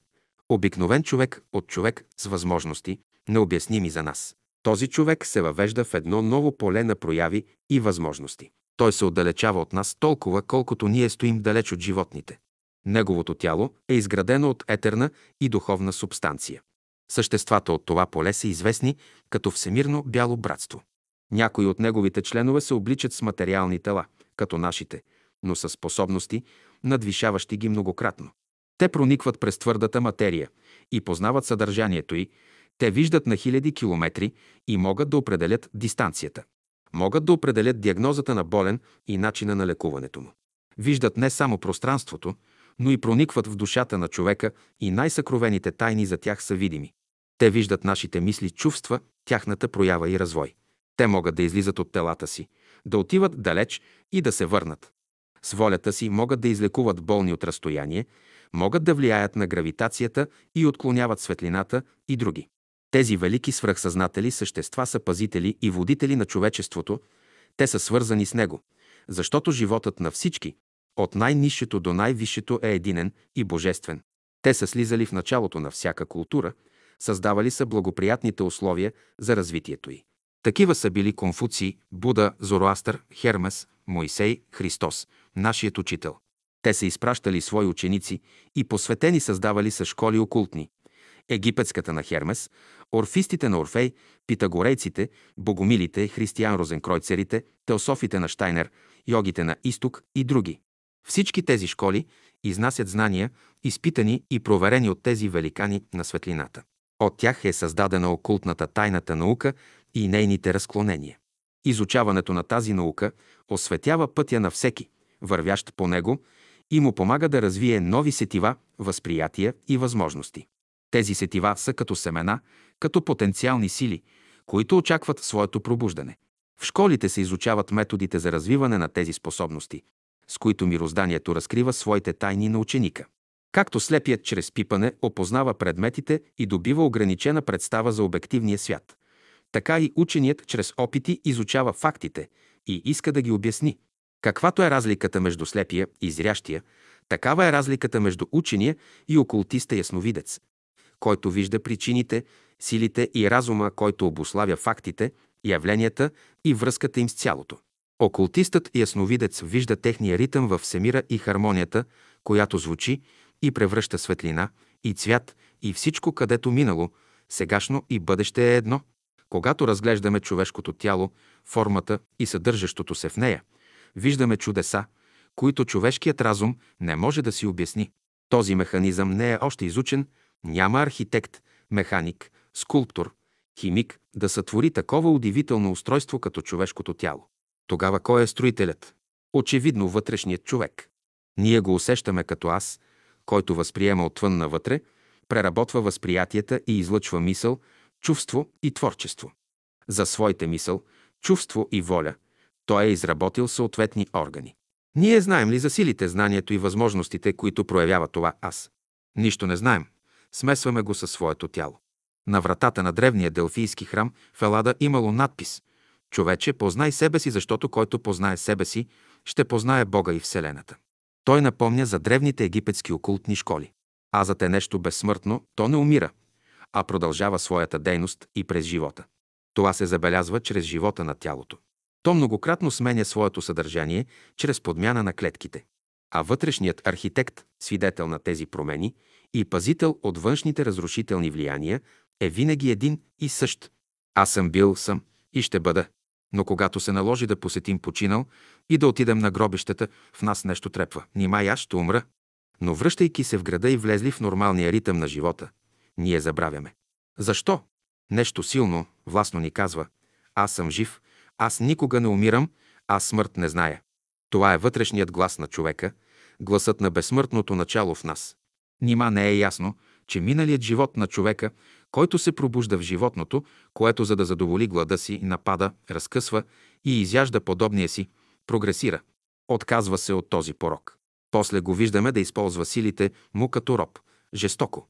По-късно съзнава, че това е жестоко, но все пак го счита за по-ниш от себе си, работник. Макар да се ползва с по-голяма свобода. Да работи където пожелае.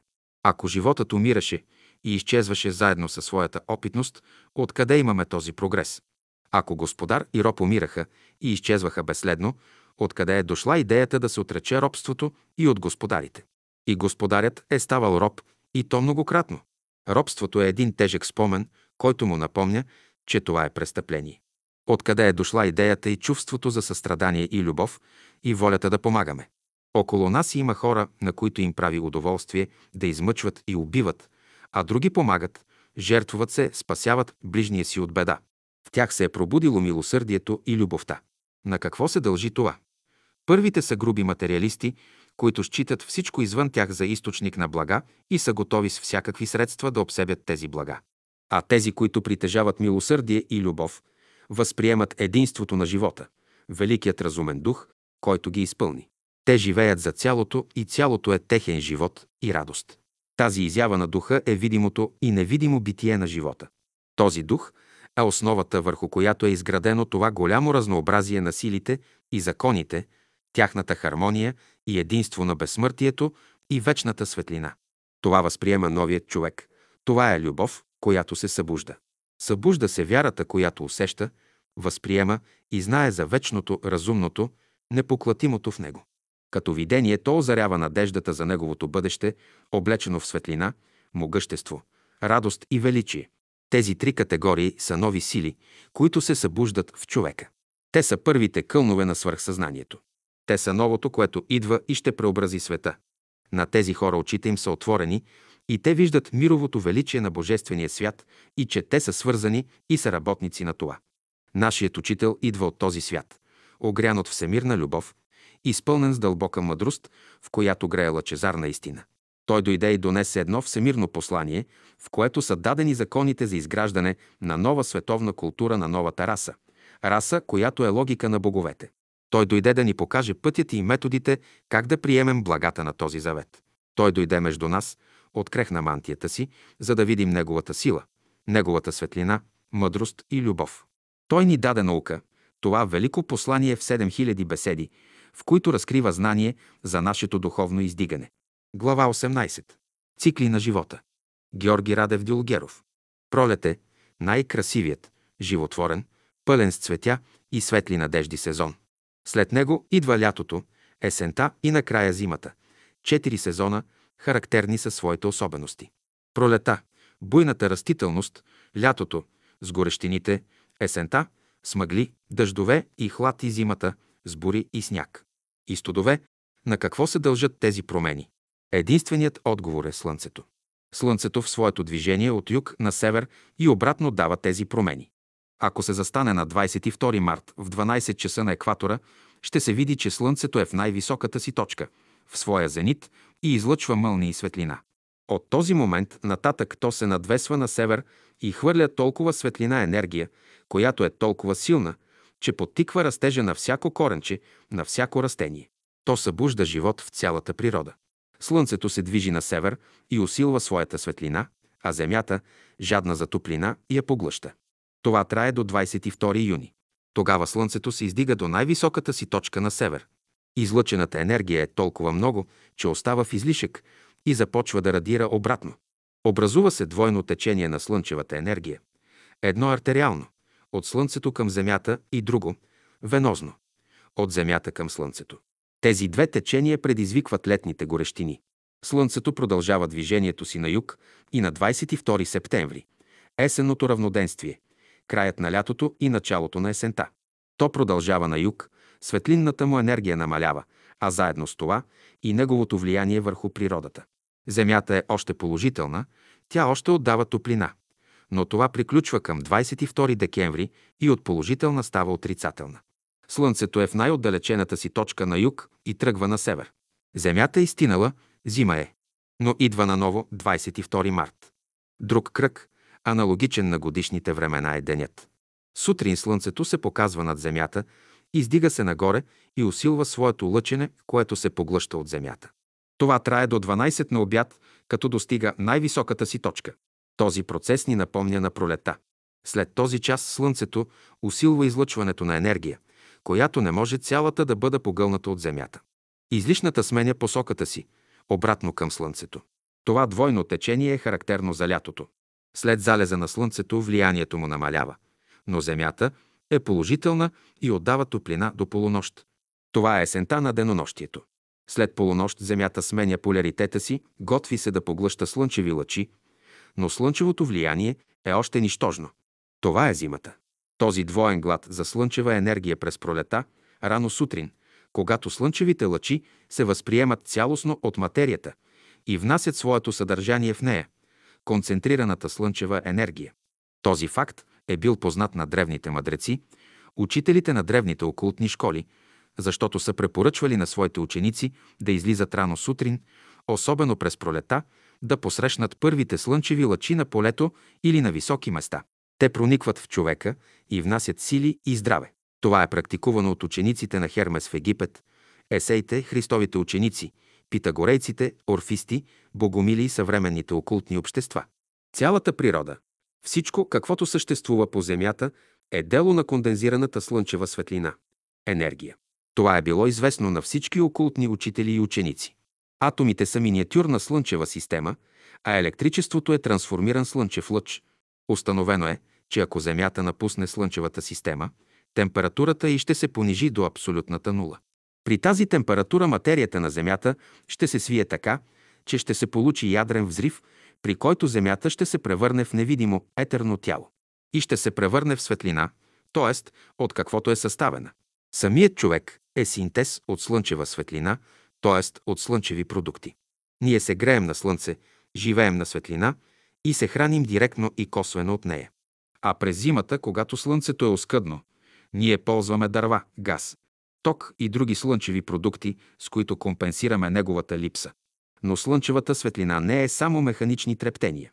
Ако беше такава, тя би се превърнала в еднородна маса, в безформена материя, без всякаква целесъобразност. А ние виждаме точно обратното. Светът се строи целесъобразно планомерно, според плана на един велик архитект, че всичко, което става, е целенасочено, защото всички органи и системи в човешкия организъм действат синхронно между сили, здраве, съзнание и разумна дейност, насочена към неговото съвършенство. Така слънчевите лъчи са трептения и напрежения, предизвикани от всемирния живот. Те са живи и разумни и осъществяват волята на разумния архитект. Те стават това, което той е замислил. Този свят е замисъл на божествената разумност, а човекът е лъч от това живо слънце. Съзнание. Свързани сме с него и получаваме живот, енергия, разум и светлина за живота. То е физическа, сърдечна и разумна храна за нашия живот.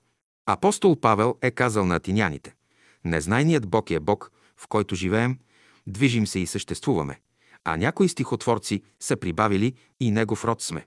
В природата, в която живеем и растем, има свой ритъм, годишните времена. Ние живеем всред тях и те оставят своите незаличими следи. От люлката до гроба човешкият живот е кръг и е изложен на годишните промени. От 1 до 21 години той живее в своята пролет.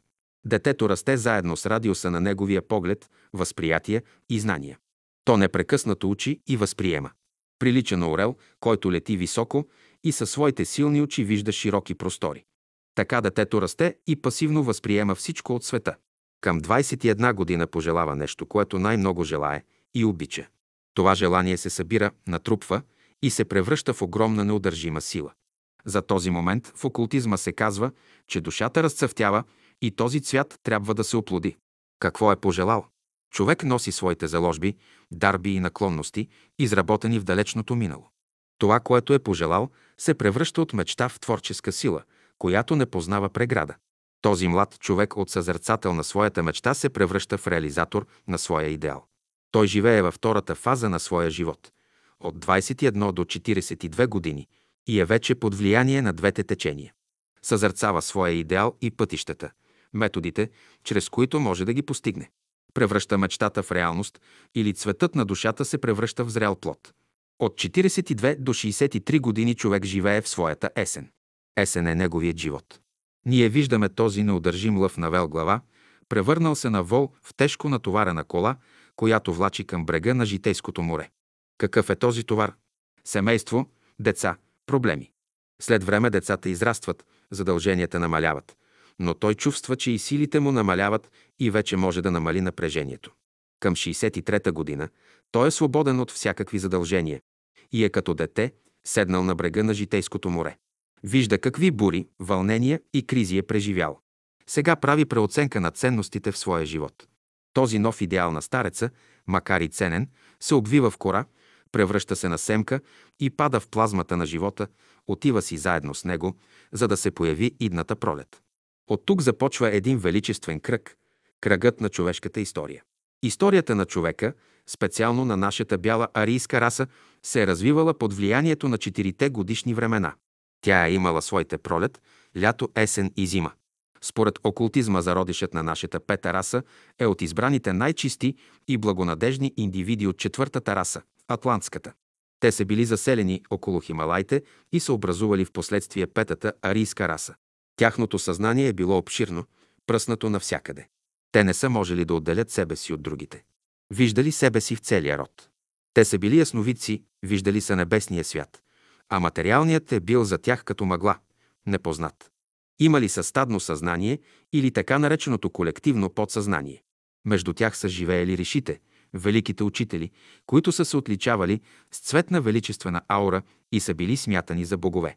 Целта на еволюцията е била да се съсредоточи в една точка обширното съзнание и да се създаде индивидуално съзнание, индивидуален център, от който да се проектират всички дарби и способности на човек. Ришите са спомогнали за разделяне на труда, като послушните са били защитени от глада и природните стихии. Изминали са хилядолетия, докато всички осъзнаят, че този свят носи условия за добър и радостен живот. Техният поглед от небесния свят постепенно се обръщал към физическия, като източник на материални блага, към неговите закони. Постепенно материалният свят е станал по-ясен за тях. Виждането на вътрешния човек, на душата, постепенно е изчезнало, но споменът за него останал. До тук е първата фаза на човешкия живот, пролета на неговата история.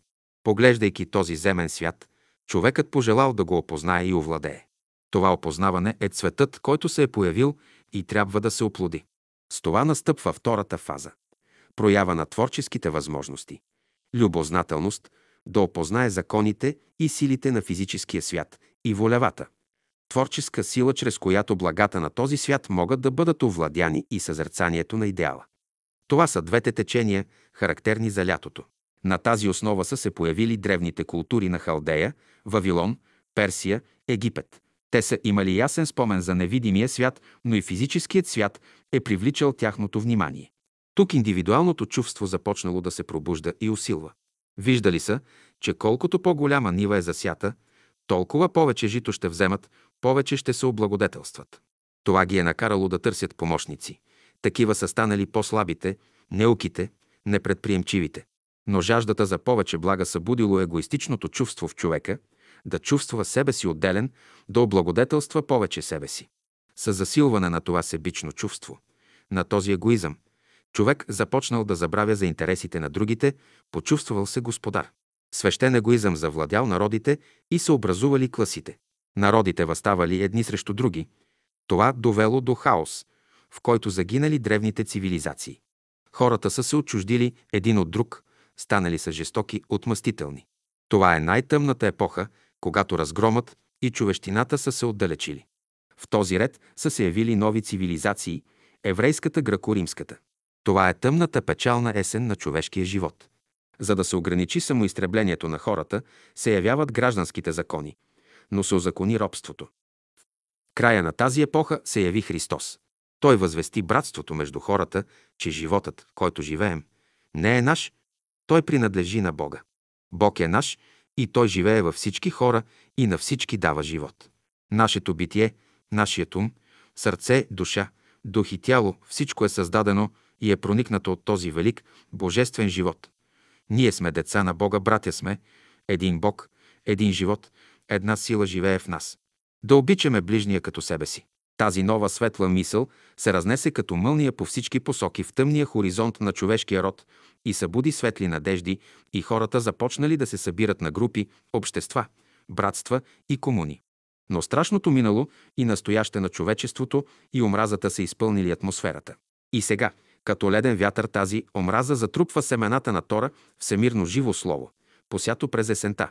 Снежната пустиня се разпростира навсякъде. Човек живее със своето минало. Той като хищник живее своята зима.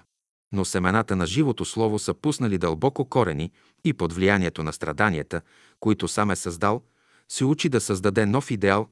Той вижда, че в производството на един елементарен продукт е синтезиран живот, усилията на цялото човечество. Този процес е започнал още от създаването на Слънчевата система и зараждането на елементите. Ето защо този комплекс от процеси са дело на човешкия дух през вековете. Но и самият човек не принадлежи на себе си, той е продукт на цялото битие, рожба на мировия дух. Неговият разум е път, изминат и огряван от законите на мировия разум. Човек принадлежи на цялото, защото усилията на цялото е проектирано и живее в него, свързано е с него и не може да живее извън него. Ние днес обичаме природата, но сме длъжни да обичаме и човека, ближния си. Тази любов ни задължава да бъдем искрени, честни, справедливи, да помагаме на слабите. Любовта – това е езикът на живата природа, говор на мировия дух в човека. Когато се пробуди този миров дух, ще настъпи новата епоха, ще настъпи пробуждане на ново съзнание, нова пролет в човешкия живот. Зазорява се, пролетното слънце изгрява, ледът ще се стопи и то ще стопли сърцата на човеците. Царството Божие ще слезе на земята и ще настане царството на любовта. Тодор Абаджиев. Спиритическите сеанси в град Ямбул. Един от първите етапи, през които преминават онези българи, които копнеят душите им за духовен живот. Това са спиритическите кръжоци. Този етап има за цел да докаже нагледно и с доказателства, че зад материалната бариера съществува друг, невидим свят. И го доказва. По това време списание Виделина, основан от Георги Миркович от Сливен след неговата кончина след 1905 г., се продължава от Тодор Бачваров. В него са поместени две статии на самоуверените неверници от 1910 г. и знаменията на времето от 1909 г. от Тодора Баджиев, който става по-късно ръководител на Ямбулското братство, чието образ виждаме в снимките редом с учителя. Глава 1. На самоуверените неверници. Шопов и Фурнаджиев. Пловдивски евангелисти. Бележка. В статията почти всички имена са записани само с първите букви. Нашата беседа с вас, почтени представители на евангелизма, бе интересна, но вие, по стар навик, не обичате да се отнесете сериозно към мненията на вашите противници. Ако това счетем за самоувереност в правотата на личните ви убеждения, все пак то не е лишено от високомерие, невъзпитаност. Това, гдето се чуват да свирят музики, гайди, да дрънкат камбани и прочее е болесно състояние. Шопов. Сам да веднъж във Варна ми каза. Страх ме е да не ми изкочи чивията. Фурнаджиев. Моля да ме извините, че не ви отговорих на подмятанията, които счетох за недостойни. Времето бе много късо. Вие бързахте за вашето събрание, а въпросът не е от естество да ви се отговори на подмятането с ирония. Ако вам е мила истината, има маса авторитети по окултизма и медиумизма, към които можете се обърна за по-широко осветление на въпроса. Аз не мога да отида по-далече от своя личен опит и наблюдения, от които мога ви наброя факти, на които почиват моите убеждения, и ще чакам вие, просветените умове, да се произнесете. Започвам. Миналата година, 1908, по случай посещението в града ни от Кортеза Стефанова, се събрахме повече от 50 души в къщата на ръда. Между събранието личаха един доктор по правото и един ветеринарен лекар. Съобщенията, които Кортеза даде, най-много озадачиха прависта.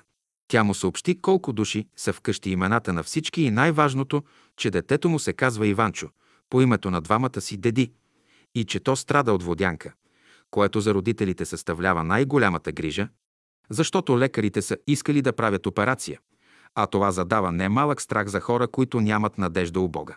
Каза им още, че няма нужда от операция, но да го дадат ней и тя след една седмица ще им го повърне здраво. На ветеринарния лекар каза, че има момче във втори клас, че по френски е скъсан и най-важното, че е непослушно. Бащата потвърдява верността на думите й. По-предната вечер в къщата на баба Катеринка каза на Ради Дюмеров, че баща му, Иван, спокойното му Иванчо са при него. Че баща му има белек на лицето си, причинен от болестта, която го е погребала. А това синът даже бе забравил. Няма нужда да казвам, че всички тези хора Кортеза за пръв път вижда и че всички дадени съобщения бяха факти, които самите лица не отричат. Това за нас, простосмъртните, които не познаваме тази дарба, Може да е непонятна или лудост според вас, но аз бих казал, че много учени и умом здрави хора биха завидели на такава лудост, която разкрива миналото, настоящето и бъдещето на хората. Явява се тогава въпросът. Луда ли е Кортеза? За да се отговори на този въпрос, налага ни се втори. Как е възможно луд човек да отгадава с положителност и най-скритите тайни на човека? А човек, който иска да минава за интелигентен, не може и не бива да оставя горните въпроси без отговор. Може ли луд човек със спокойствие в душата, с ясност и положителност да дава отговори, които смайват и най-положителния ум? Как могат луди хора да ни разкриват неща за невидимия мир с пълнота и знание, на които и най-мъдрите философи богословци биха се позамислили? Това не показва ли, че Кортеза притежава и проявява сила, която трябва да озадачи здравните умове? Геният на човечеството, Исус, фарисеите наричаха луд. Галилей бе за езуитите луд, но днес признателното човечество ги прославя. Във вестник Дневник миналата година, не помня датата, един пише за своя баща, който е повърнат от Александровата болница, като безнадежно умопобъркан, че бил доведен при кортеза, която за три дни го е излекувала съвършено, без да употреби някакви лекарства, а онова, което Христос препоръча. Ако имате вяра колко си напово зърно, бихте горите преместили. И това го прави не медик със своите познания, а една мома, която само второ отделение е свършила. На 15 октомври имахме сеанс. Едно момиче на 14 години, спящ медиум, и вижда Христо Ботев, който между другите съобщения казва Преди 38 години аз се борих за правда и свобода, а днес искат да проливат българска кръв само за един. Като натърти последните думи. Медиумът е дете без образование, занимава се с домашна работа, от политика не отбира, не познава Ботева и неговия живот, а говори с него и то като го описва предварително. Това дете е здраво и до днес върши си обикновените домашните работи, без всякакъв признак на лудост. Как си обяснявате това? На 20 октомври в сеанс заспа войник, когато пръв път виждам, на когото името и лицето и сега не зная. Поканен транса да произнесе молитва, след той той вижда духа на Ненче, личен негов приятел, със светло облекло дошел с мисия да бъде ръководител. Попитахме духа на какво дължи честа да бъде дух ръководител. Отговори. Аз съм прераждан четири пъти физически и пет духовно. Първо във време на татарското нашествие в Русия. Роден Арапин, живях 62 години. Второ в Индия от арийско племе, живял 40 години. Трето в Америка от италианско происхождение, живял само 7 години. И най-после в България, Чирпан, гдето умрял на 18-20 годишна възраст. Тези прераждания са му помогнали да се издигне духовно и заедно с пет тях духовни прераждания след смъртта е можал да се издигне до положение да стане ръководител. Войникът медиум не знае нищо за теорията метапсихоза, превъплъщение. От дена къде да говори за това? Как обяснявате и този случай? Същата вечер заспива други медиум и вижда духа на Рушчо с голяма рана в стомаха. Явилият се покойник обяснява, че тази рана е вследствие на редовния живот. Той виждал настъпването на една грозна и мъчителна смърт, затои и решил да посегне на живота си, като си отрязва гърлото с браснач. Но сега вижда, че е направил по-голям грях. Поиска молитва, която приема коленичещ, става, благодари и си отива. Как обяснявате вие това? Същият медиум вижда духа на Боян, тукашен гражданин, заминал преди две години на велики заговелки от задушаване. Казва, че е бил жив погребан, но умрял после в страшни мъки, при съзнание, че се намира в гроба. Показва си ногтите на медиума, които са пълни стрески. Правил усилия да се спаси и драскал съндъка. Съветва всички да бъдат трезвени и по-редовни в ядене, за да не изпаднат в неговото положение. Иска молитва, благодари и си отива. Да може медиума да измъдри това. На 25 октомври след съобщенията от частен характер каза се от един светъл дух да приготвим дълбока чиния, пълна с вода, и я оставим на масата един метър пред медиумите. Те седяха на първия ред. 20 минути след угасване на ламбата всички останахме очудени, като видяхме, че наистина медиумите са измокрени и около чинията с вода е съвсем мокро. Кой е пръскал медиумите, когато чинията с водата никой от присъстващите не е можал да достигне? На 12 ноември духът води медиума в една дълбочина с голям огън. И му казва, че това е мястото, дето ще иде свещеник Ща, а за друг свещеник казва, че ще е само две години в чистилището. Казва му, че то се дели на четири области, обитателите на които носят съответно облекло в първата, тъмно кафяво във втората, кафяви, третата, куршумени и четвъртата, кремави. Духовете от първа категория гледат нагоре от втора, пред себе си, от трета малко по-нагоре към светлината, а от четвъртата с поглед право в светлината, идощо отгоре. Всички коленичили са непрестанно на молитва към Бога. Святият Дух благослови всички присъствующи в чистилището и си отива. С какво въображение може да се създаде това, което медиумът няма такива убеждения? В тъмния сеанс да завижда Святият Дух, как пречиства стаята от всички нечестиви духове, спира се над всички и ги благославя. Ма вижда руска, нейна съседка с тъмно облекло, проси молитва и си отива. Да завижда как събличат кремавото облекло на баща му и го обличат по-светло и преминава в светлината. Ан усеща лъхът навътре през лицето си. Ама казва, че духът на покойния Драгиев желая духовна песен. Удовлетворен, благодари и си отива. М. Вижда духът на Атанасов, който поздравлява и си отива. М. Вижда покойната Гакева в полумрак. Желая молитва, удовлетворена. Става, благодари и си отива. М. Вижда духа на Дражева с светло облекло. Гъба пожела да го опише. Това медиумът направи с поразителна точност. Същият вижда духа на Керанка, нейна приятелка, която дава наставление на своите да живеят в братолюбие. Казва, че поради молитвите в сеанса и е помогнато да излезе 6 месеци по-рано от чистилището. Вие, които не вярвате ни в чистилище, ни в моление за мъртвите, как ще обясните тия случаи? На 15 ноември същият медиум вижда Святият Дух, който я изобличава, че не правила всяка вечер по три поклони, както я е поръчал на сън. Наставлява я да не мисли в света неделя да върши оставената поради сеанса работа. Защото Бог сътворил света в 6 дни, а седмият осветил ден за почивка и хваления Богу. В понеделник аз ще ти помогна по-лесно да свършим работата си. Духът кани медиума да коленичи и се моли за стоящите до нея госпожа и господин Боеви. После става на крака, по три пъти прекръсти горните лица и се моли Бог да ги прости, като се разкаят за своите грехове. Сяда на стола, Святият Дух и казва да се върне и медиумът се събужда. И това ли ще отдадете на халюцинация? Ами заповедта за неделята на що отдавате? Друг спящ медиум Б вижда духа на мъта, която съветва медиума да е последователен в обещанията си. Същият пита, защо не сме канили мъже и, понеже имала много да му говори. А тоя случай. Чрез пишущ медиум се яви Киранка, която поздрави и моли да поздравим домашните й, като им кажем по-добри съвети да дават на децата, за да не бъдат в мъки, както аз съм била една година и 40 дни. Съветва медиума да се опрости с Б, защото не е добре да се сърдят. На Ан каза да бъде с по-добро сърце. С гордостта нищо не печелиш, а кога дойде тук, зад гроба, ще види какво значи гордостта. Нащо давате тия добри полуки? Могат бесовете тъй мило да съветват за добро. На 19 ноември спящият медиум Ю вижда светъл дух, старец, който го изобличава за греховете му. Кани го да се помоли. След молитвата вижда една градина, пълна с различни цветя, невидени до сега и с разнообразни краски, които омайват погледа и насищат душата. Въздухът е препълнен от благоухание. Отдясно вижда голяма светлина, от която излизат много хора. Всред градината гледа високо дърво, на което върхът се губи в небесата.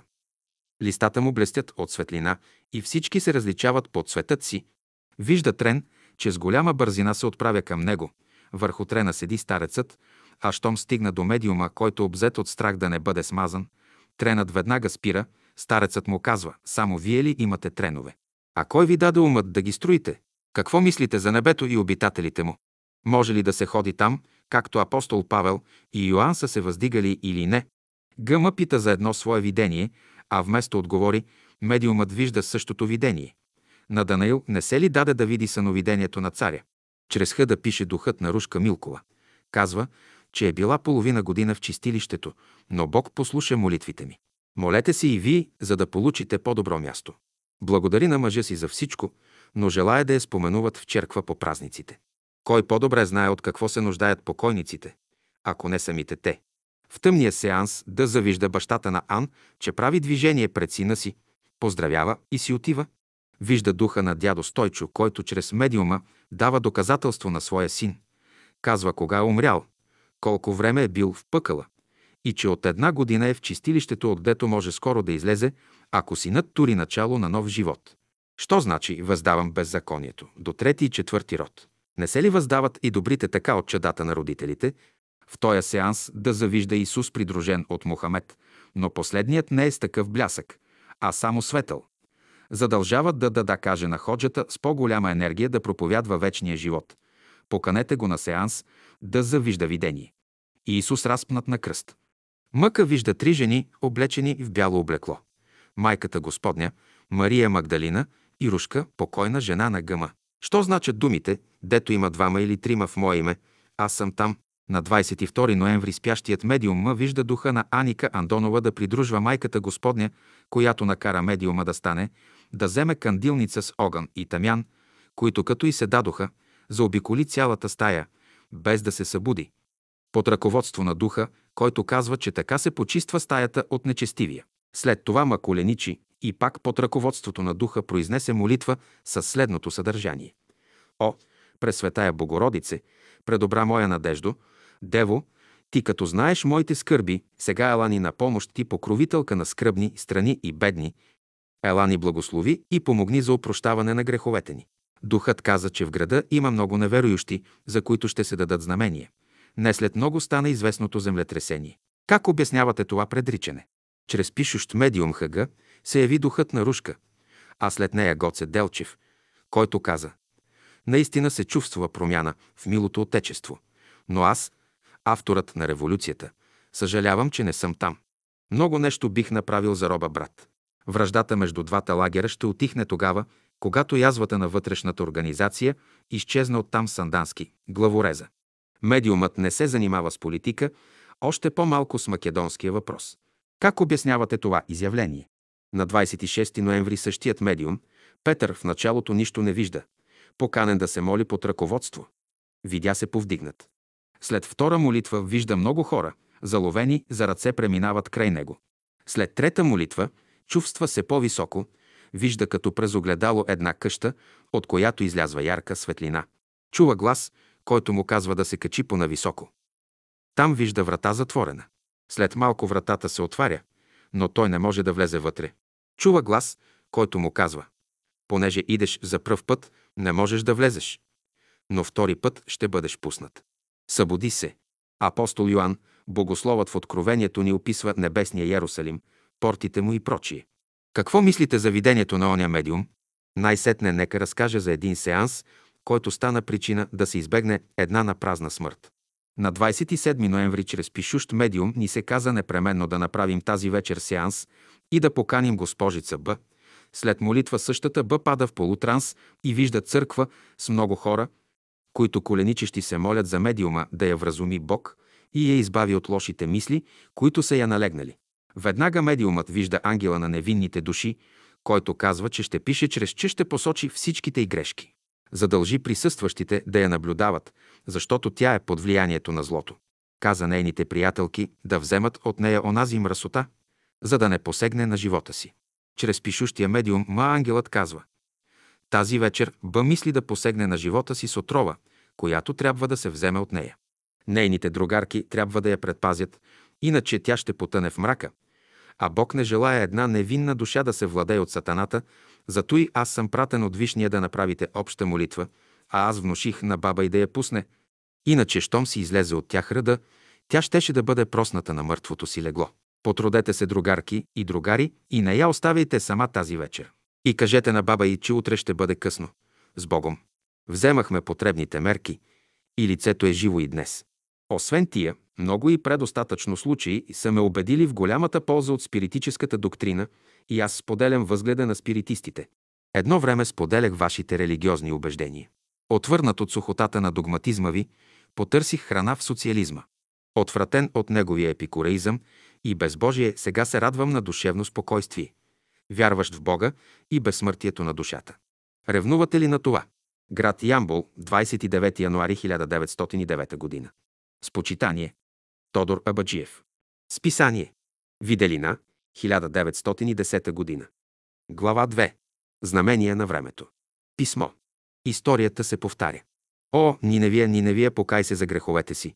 Викаше пророк Иона, но няма кой да го слуша. Така и днес Бог по разни начини подсеща човечеството към покаяние. Като дава глад, суша, наводнение и прочее, ала човечеството спи своя златен сън. Най-после чашата се препълва и катастрофите почват. След Италия може би е ред на България. Вчера и завчерашните трусове ни заставиха да устроим извънреден сеанс с особена цел – да ни се каже нещо по последните катастрофи. На четвърти вечерта се събрахме. Както се разбра, медиумът се боял да седне във веригата, защото във време на съня си може да стане трус и той да се стресне, но това ние не знаехме. Когато се изправи за молитва, преди началото на сеанса вижда пред себе си света Богородица, която я изобличава в маловерие и я кани без страх да седне на веригата, което тя стори. Успокоена, заспива и вижда голяма непроходима гора, а зад гората светлина, при която не може да отиде. Но след молитва явява се Йосиф, мъжът Богородичен, който с едно махване на ръка унищожил препятствието и медиумът се намерва пред него. Духът казва, аз съм пратен от Бога да ви кажа, че не сте вече за търпение. Вас Бог ви напомни по разни начини да се покаете, но вие продължавате да живеете в разврат и грабеж. Кажете на вашите водители, пастири и свещеници, че домът Божий не е тържище, да не продават вярата с пари, за да си пълнят джобовете и да забравят своите длъжности. Да не мислят само за мобилирането на църквата и да живеят в лукс, а сърцата им да остават пусти. Ако някой пожелая да подари нещо за църквата, то тези пари да се събират за помощ на бедните. Кажете на свещениците, че първом те трябва да се разкаят за своите грехове и тогава да съберат целия народ и го поведат на открито за обща молитва. И ако всички се разкаят, Бог ще им прости, ако ли не, ще видите по-големи знамения. Моля ви, направете малко труд и разкажете това на всички. Ако Христос е толкова страдал за вас, вие не можете ли поне две-три думи да кажете за Него? Още веднъж ви моля, разкажете това на всички, кажете на свещениците за обща молитва. И ако те не ви повярват, кажете на настоятелите от църквите. И разгласете на цялата страна. Трябва са се правят общи молитви и след той всички да заживеят с братска любов помежду си. В това време медиумът почна да плаче. Казва, че вижда голям огън, а духът го успокоява, като му казва, че той е огън е приготвен за онези, които няма да повярват, като им се каже. В същия момент с радост медиумът казва, че вижда Исуса Христос, носещ се на облак, недосегаем от пламъците, държащ знаме в дясната си ръка и чува глас, който казва «Чакам да прибера всички невинни души и ги заведа със себе си в рай. Вие, всички тук, не бойте се. И да пострада тялото гнусаво, душите ви ще са с мене в рай. О, братя християни, види се, че още много жертви неправдата и злото днеска ще принесат за изкуплението свое. Дано Бог с духа си ни укрепява да стоим верни на постовете си като негови съратници за царството му. От спиритическият кружок. Тодор Абаджиев. Ямбул, 5 ноември 1909 г. Списание Виделина, 1909 г. Георгия Танасов Попов. 1898-1984 г. Спомени от събора на Бялото братство, състоял се на 19 август 1922 г. в град Търново.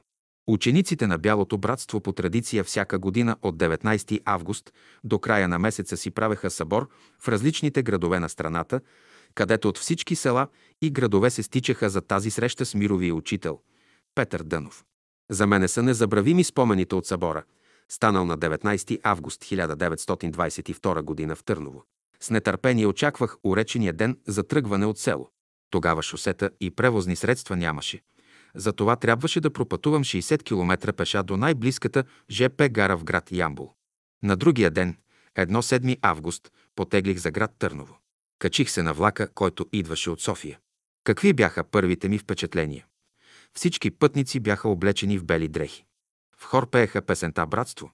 Единство ние искаме, като че влакът принадлежеше на тези хора, които говореха на един език, пееха едни песни, отношения, братски и сестрински, всички бяха свои. Като малка капчица се влях и аз в това сребристо бяло море, тъй като и аз бях в бял костюм. Веднага аз станах най-непринудено техен и те мой. Влакът изпищя и потегли. На всяка гара и спирка прииждаха все нови хора, братя и сестри, които също като мене се сливаха и ставаха свои в своите си. Пътуването беше великолепно. За известно време живеехме в друг свят. Свят на хармония, свят откъснат от земните житейски дребнавости. Неусетно пристигнахме до полите на Балкана и влакът даде знак за навлизане в тунел. Една сестра ме помоли да й дам палтото си, да го запази от пушека на влака. Ще се очерни, каза тя. Аз ще го завия с тази покривка. С готовност го съблякох, сгънах го и го дадох. Тя го обви внимателно и го сложи под шарената си престилка. Във влака настъпи мрак. След няколко минути светна, пак се мушна под земята. И така преминахме 24 тунела, докато излязохме на открито небе. Наближавахме стария престолен град. Слънцето се скри. Мръкна се. Като на стена светнаха електрическите кружки, които даваха образно разположението на град Търново. Влакът забави хода и даде знак за пристигането си. Прекъснахме разговорите си и се решавахме да се готвим за слизане. Аз си взех куфара и прибрах палтото от сестрата. Още не беше напълно спряло движението на влака и аз скочих от него на земята. Облякох се и тръгнах към града. След като бях и изминал вече известно разстояние от мястото на слизането, спрях се и почнах да си проверявам багажа. За моя голяма изненада и оплаха констатирах, че портмонето ми с парите от джоба на сакото липсваше. Сърцето ми затоптя силно. Претърсих се няколко пъти, обаче все същите резултати. Портмонето е изгубено. Къде може да бъде? В главата ми нахлуха най-различни предположения. Но не крия, че мисълта ми се спираше главно на сестрата, доброжелателка, да не би тя да го е прибрала. И най-трудно беше да я попитам и как да я питам, като не може съвестта ми да допусне, че тя може да бъде способна на това унизително деяние, да ми открадне кесията. Къде е тогава смисълът на нейното посещение на свещено място? Събора. На нейния висок идеал, за който говореше през цялото пътуване. Аз все продължавах да се претърсвам и бъбря насаме. Един стар белокос брат сигурно забеляза моето явно смущение и тихичко ме запита. Братко, какво има? Загубил ли си нещо? А, загубих, брат, загубих си портмонето. И докато се колебаех да споделя или не цялата история с палтото и сестрата, той с висок глас извика. Братя, има изгубено портмоне с пари на един брат. Потърсете го. А народ, свят, такава навалица, че дето се рекло. Яйце да хвърлиш, няма къде да падне. За мене всичко беше загубено и аз се чудех откъде бих могъл да намеря пари за връщане.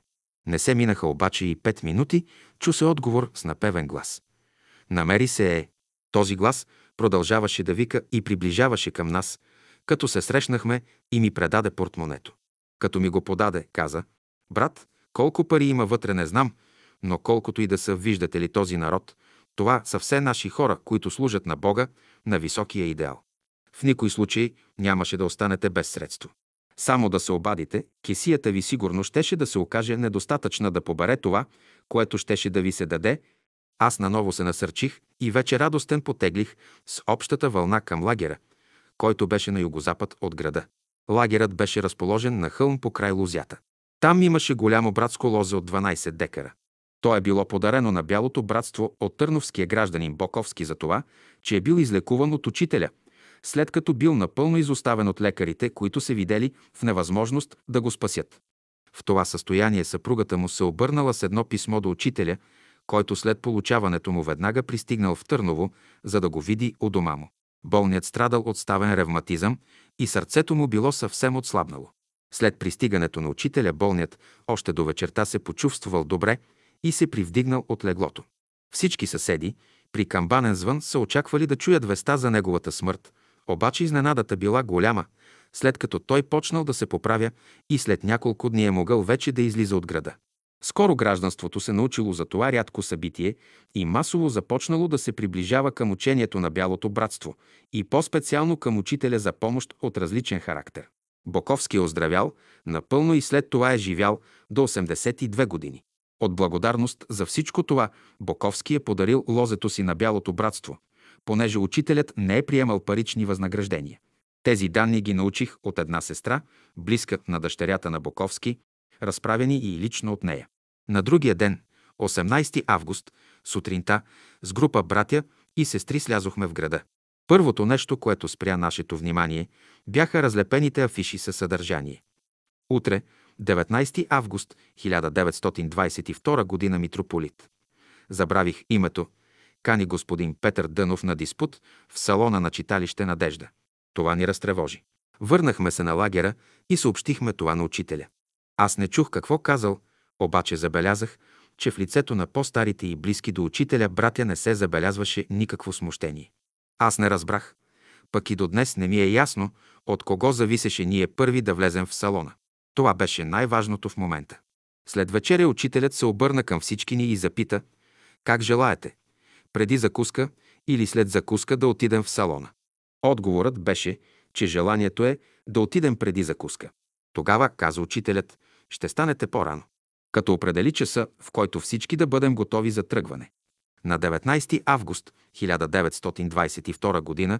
утрото беше светло, бодро, небето ясно, чисто, никакво петно от облаче не можеше да се забележи по красивото му лице. Рано в уречения час, наредени по особен начин в особени редици, мълчаливи, съсредоточени в една мисъл, според указанията на учителя, потеглихме за сградата, където учителят щеше да свещенодействува този ден, денят преображение Господне. Придружени от по-стари братя, постигнахме пред читалищната сграда, където имаше вече много да чакат. Братът ръководител отключи вратите и ние навлязохме в салона. Зачакахме пристигането на учителя с хорови песни, най-вече песента «Братство», «Единство». Точно в уреченото време, ето че и той пристигна. Всичко отихна, зае си мястото на поставеното бюро всред салона и след като ни поизгледа, ни покани да отстъпим местата си на гостите свещеници и владици и много други, които бяха дошли. Ние веднага сторихме това и се качихме по балконите или застанахме правостоящи, кой където намери място. Салонът се препълни от публика. Владиците заеха първите места, имаше и официални лица, и всички извадиха бележници. Личеше, че всички идат в този салон да развият битка, диспут, да нанесат унищожителен удар на учителя. Учителят погледна часовника си, взе при същата си красива стойка и заговори. Най-важното в този свят – това е животът. Моето учение не е теория и диспут. То е основано на строг научен опит. Ние сме готови да изправим всичките погрешки. В тази си беседа учителят каза много неща. Добре е всеки брат и сестра да ги прочетат. През време на беседата на всички ни направи впечатление, че владиците заспаха. Дори произведе един смях, като седеше на първия ред срещу учителя и който изтърва молива си, както го държеше. И вместо да си го потърси и вземе, той наведе глава на чина и не се вдигна до края на беседата. Направиха ни силно впечатление думите на учителя към владиците, с които приключи беседата си. Ами ако аз съм една нишка, която носи божественото учение и ако вие скъсате тази нишка, какво ще спечелите? Вие ще изгубите вашия идеал, както го изгубиха преди 2000 години евреите, като отхвърлиха учението на Христос. Няма да остане народ на земята, който да не се поклони пред тази истина и да не я приложи. Сега и вие, българите, колкото по-рано възприемете това учение, толкова по-добре ще бъде за вас. С тези думи учителят завърши беседата си и като че зачака за нападение. За наша изненада, владиците си поразтърсиха омърлушените лица и никой нищо не каза по беседата. Един от владиците само се изправи и каза на публиката, господа, моля след обяд в два часа всички да заповядате в този салон, да чуете словото на митрополит, което ще бъде критика и отговор на господин Дънов. На това учителят каза, не, това не може да стане. В два часа никой не може да дойде тука, нито който е тука може да излезе. Който желая да бъде тука, нека не си отива, а да изчака. Като каза тези думи, учителят постави малкото си бележниче във вътрешния джоб на палтото си и с бърза походка напусна салона. Един от владиците се провикна подигравателно. А, чувате ли, значи се заканва. И пак повтори апела си да бъдат тук, като на Барбори още много нелепости по адрес на учителя. Един от нашите братя, който стоеше до мене, ми прошепна. Брат, да останем тука, да видим какво ще стане. Аз му отговорих, че щом учителят напусна салона, аз нямам работа тука и веднага си излязох. Небето бе синьо и ясно, времето беше чудесно. Народът не напускаше двора на читалището, а продължаваше да коментира последните думи на учителя. Едни предричаха земетресение, други градушка, трети буря, а нашите братя мълчаха и се чудеха какво може да стане. Щом като владиците и официалните лица се качиха на леките си коли и напуснаха читалището, масата се раздвижи по разни посоки и само за пет минути всичко се опразни и отихна. Аз се прибрах на 12 часа, а някои от нашите брати останаха, за да бъдат свидетели на събитието, което се предполагаше от думите на учителя. След обед към един часа братът на Петко Епитропов слезна от вилата, в която беше учителят и каза всички братя да направят улей около палатките си. Това съобщение постави всички ни в недоумение, защото по нищо не личеше, че може да вали дъжд. Небето беше съвършено ясно, но въпреки това всички се хванахме на работа и за 10-15 минути всички си бяхме направили улей около палатките и погледите ни бяха обърнати нагоре към небето. Настъпи вълшебен, тайнствен час. От всички страни на небесния свод се появиха облаци, като великани, които бързо се струпаха над града. Вятърът започна отначало да подухва леко, докато се разрази в страшна тъмна буря. Прах, пясък и листа се разнасяха от земята във въздуха. Дърветата превиваха върховете си към земята. Започна едър дъжд, примесен с градушка, която престана, а дъжд се изливаше като из ведро на земята. Облаците притъмняха и забулиха Търново. Всичко плувна във вода. Това беше точно 2 часа и 5 минути. През това време и думът не можеше да става за някакво предвижване. Всички се бяха умълчали, като че ли се извършваше някакво свещенодействие на природата. Така бяхме арестувани в палатките до 4 часа след обед. След като силният дъжд престана и само рамеше, от града дойдоха братя, които бяха останали там и разказваха впечатленията си от тези, които преди тази канонада разправили глупости, а след това онемели и гузно избягали от читалището. След като всичко стихна и дъждът спря, учителят слезе от вилата и каза много ценни думи за това събитие, с които се разбираше, че никой не е в състояние да развали това, което Бог иска да направи. След това даде песента «Фир», «Фюр», «Фен». На другия ден, 20 август, още от сутринта мъже, жени от всякаква възраст, цял ден прииждаха и всеки търсеше да види учителя. А владиците се изгубиха и отказаха от всякакъв диспут, престанаха да търсят истината, като се задоволиха само да говорят отдалече нелепости за учителя. Съборът продължи до края на същия месец. Има много спомени и впечатления, които ме окрилят през целия ми живот и са ценни само за мене, т.е. лични, и за това се въздържам да ги изнасям. Кратки сведения за Георгия Танасов Попов. 2 декември 1898. 9 юли 1984 година. От Мара Попова, съпруга на Георги Попов. Георги Попов е роден на 2 декември 1898 година в село Горска поляна, Ямбулско, Бургаски окръг. Завършил е гимназия и педагогическо училище в Ямбул. Работил като начален учител на село Горска поляна в Странджа планина до 50 годишна възраст, а след това се изселил в Пловдив. Бил е 2-3 години учител в село Калояново, Пловдивско, около 1972 година са дошли в Русе. Бащата на Георги Попов е бил земеделец. Наричал се Атанас Попов. Майка му била домакиня. Тя била много религиозна. Знаела много песни. Дядо му бил свещеник, поп Георги. Сведенията получих от Мара Попова. Записала Марийка Марашлиева. Николина Кирова Попова. Глава 1. Двете дини. Казвам се Николина Кирова Попова. Родена съм в град Ямбол от родители. Стоянка Кирова Мишкова и Кирил Николов Мишков. Майка ми е в учението от 1915 година. Баща ми от 1918, краят на 1918 година, началото на 1919. Три деца сме от баща, сляп военно инвалид от войните и трите сме родени вегетарианчета. От 1970 година аз възстанових вегетарианството, бях го напуснала. Между другото на майка ми това е втори брак. От първия брак тя има две деца, момче и момиче. Мъже и го убиват в Турската война, 1912 година. Оженва се за баща ми вече вдовица 6 години и половина. Той е от Европейската война инвалид. Раждаме се ние трите, за които казахме. Синът на майка ми, доведеният наш брат, който се казваше Слав Работник, Строгар, остава без работа в Ямбул и майка ми го праща да отида в София, да потърси кака Василка, да го свърже с учителя и да му каже къде може да намери работа. Среща се кака Василка с брат ми, пита тя учителя и учителят казва така. Нека да отида до Лъвов мост, да мине Лъвов мост и там да търси работа. Отива той на моста, минава моста, вече гледа витрините и вижда една витрина, което му говори, че може да намери работа. Метелик пише на витрината. Влиза, поздравява и пита майстора. Майсторе, търся работа. Пита го майсторът. Какво работиш? Строгар съм. Почваш веднага работа. Той отговаря. Ще дойда утре, да може да си вземе надника пълен. Като се връща вече да си отива, където е спял, има някой лев в себе си и решава да почерпи учителя и кака Василка с нещо, че си намерил веднага работа. Отбива се на пазара, вижда много дини и казва на продавача. Майсторе, претегли ми две дини. Тегли му магазинерът две дини, плаща ги бъ пият ми, поема ги и тръгва. Направил 7-8 крачки, обаче чувства неудобство, не може да си смени ръцете, пречат двете дини, няма къде да ги остави. Връща се той и казва, бе майсторе, може ли да оставя те с двете дини, пък да взема една по-голяма, че далеко ми е пътя, не мога да си ги сменям.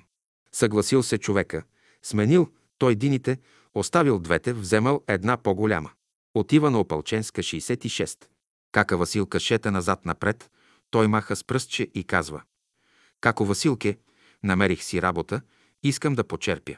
Влиза тя в кухнята, престои време, учителят е в кухнята и казва, много хубава диня. Тя дали е режела или външния и вид само виждат, не знам, ама казва. Учителю, това Славчо ни черпи, намерил си е работа. Учителят се засмял. Той чува вече усмихнат говор. Аз не го видях, казва, щото ме е срам от него. Учителят казал, да, той взема две дини, направи няколко крачки и като разбра, че няма да може да стигне с тях, неудобно, не може да ги сменя, върна се остави двете дини, помоли майстора, продавача и взема една по-голяма диня. Моят брат се чуди. Абе, казва, тос човек след мен ли е вървял, точно да знае какъв е случаят. Глава 2. Двете ръце на учителя. Друг случай, 1959 година, появи се много лош грип. Говореха за черен грип. Разболя се моят другар, след него се разболях и аз, с много високи температури. А при мене болките бяха ужасни, страшни болки в кръста, умираше от болки. Майка ми и баща ми дойдоха, поплакаха си половин час, че аз страдам много и се прибраха. Колко време е минало, не зная, аз съм в ръцете на моя мъж, той болен и аз болна. Заспала съм за момент и той ми каза, абе, кунче, защо се стресна? Каза, бе много хубавичко се беше успокоила. Ще кажа защо. Защото двете ръце на учителя се допряха до кръста ми, изправени на кръста ми точно на болното място, се допряха до болното ми място. Заранта майка ми идва, сняг голям беше навалял, къщата ни е ниска, почука на прозореца и пита, «Кунче, как си, бе, мама?» Казах, «Мамо, влизай, влизай». Влезна. Питам я, «Какво правихте вие, като си отидохте веднага стати?» На колене каза, молихме учителя. През той време, значи, аз съм заспала, болката ми мина. До сутринта тъпа болка, но не е болка вече. Убито място като смачкано, но не болка. Глава 3. Синята пришка. Трети случай. Учителят идва в Ямбул.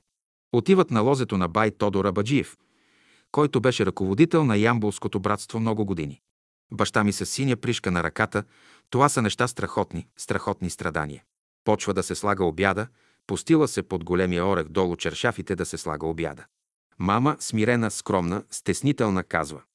Учителю, моят другар, с много болки долу в дарето е, в калта му е заровена ръката, да му отнеме температурата. А майка ми разказва по-нататък. Със сълзи на очи, каза, погледнах учителя. Той каза така. Рекох, ще му мине. Сложи се трапезата. Аз слизам надолу. Това са само 5 метра, може би от лозето до наклона. Наклонът е 4-5 метра, мястото ми е много ясно, защото там ми беше пчелина. Той, баща ти, вече е изправен, изтърсва си ръцете и каза «Айде, жена, мина». Никаква болка. Това става просто за няколко минути само. А що народ умираше от тази синя пришка? Глава 4. Лошото куче. Катя имаше каруца, водеше ме винаги с кабриолет. Товареше нас, децата и багажите на трафтата, обикаляхме. Братята Иван и Илия от Ямбол отиват на бакаджиците. Този случай аз не съм била там. Тогава беше монашески манастир още. Бил е. Чукаме на вратата, вратите са много големи, много високи, четири крила бяха, това помня много добре. Излиза монахът. През той време имали са три кучета, доколкото си спомням от мама. Едното куче се мушка между краката на монаха. Той казва, аз изтръпнах, като излезе кучето, защото беше много лошо и на никого не е прощавало, искал да каже. А като излезе, то клекна между краката на учителя. Учителят беше на първата линия, така да се каже колко човека са били, не знам, пред вратата. Но на монаха му направило впечатление. Абе каза, той куче никога не е допущало такова нещо, а какъв е този човек, дето клекна в краката му, това мога да кажа. Може би има и други, не може да няма и други случаи, но сега малко съм объркана. Не мога да си ги спомня. Друг път ще продължим.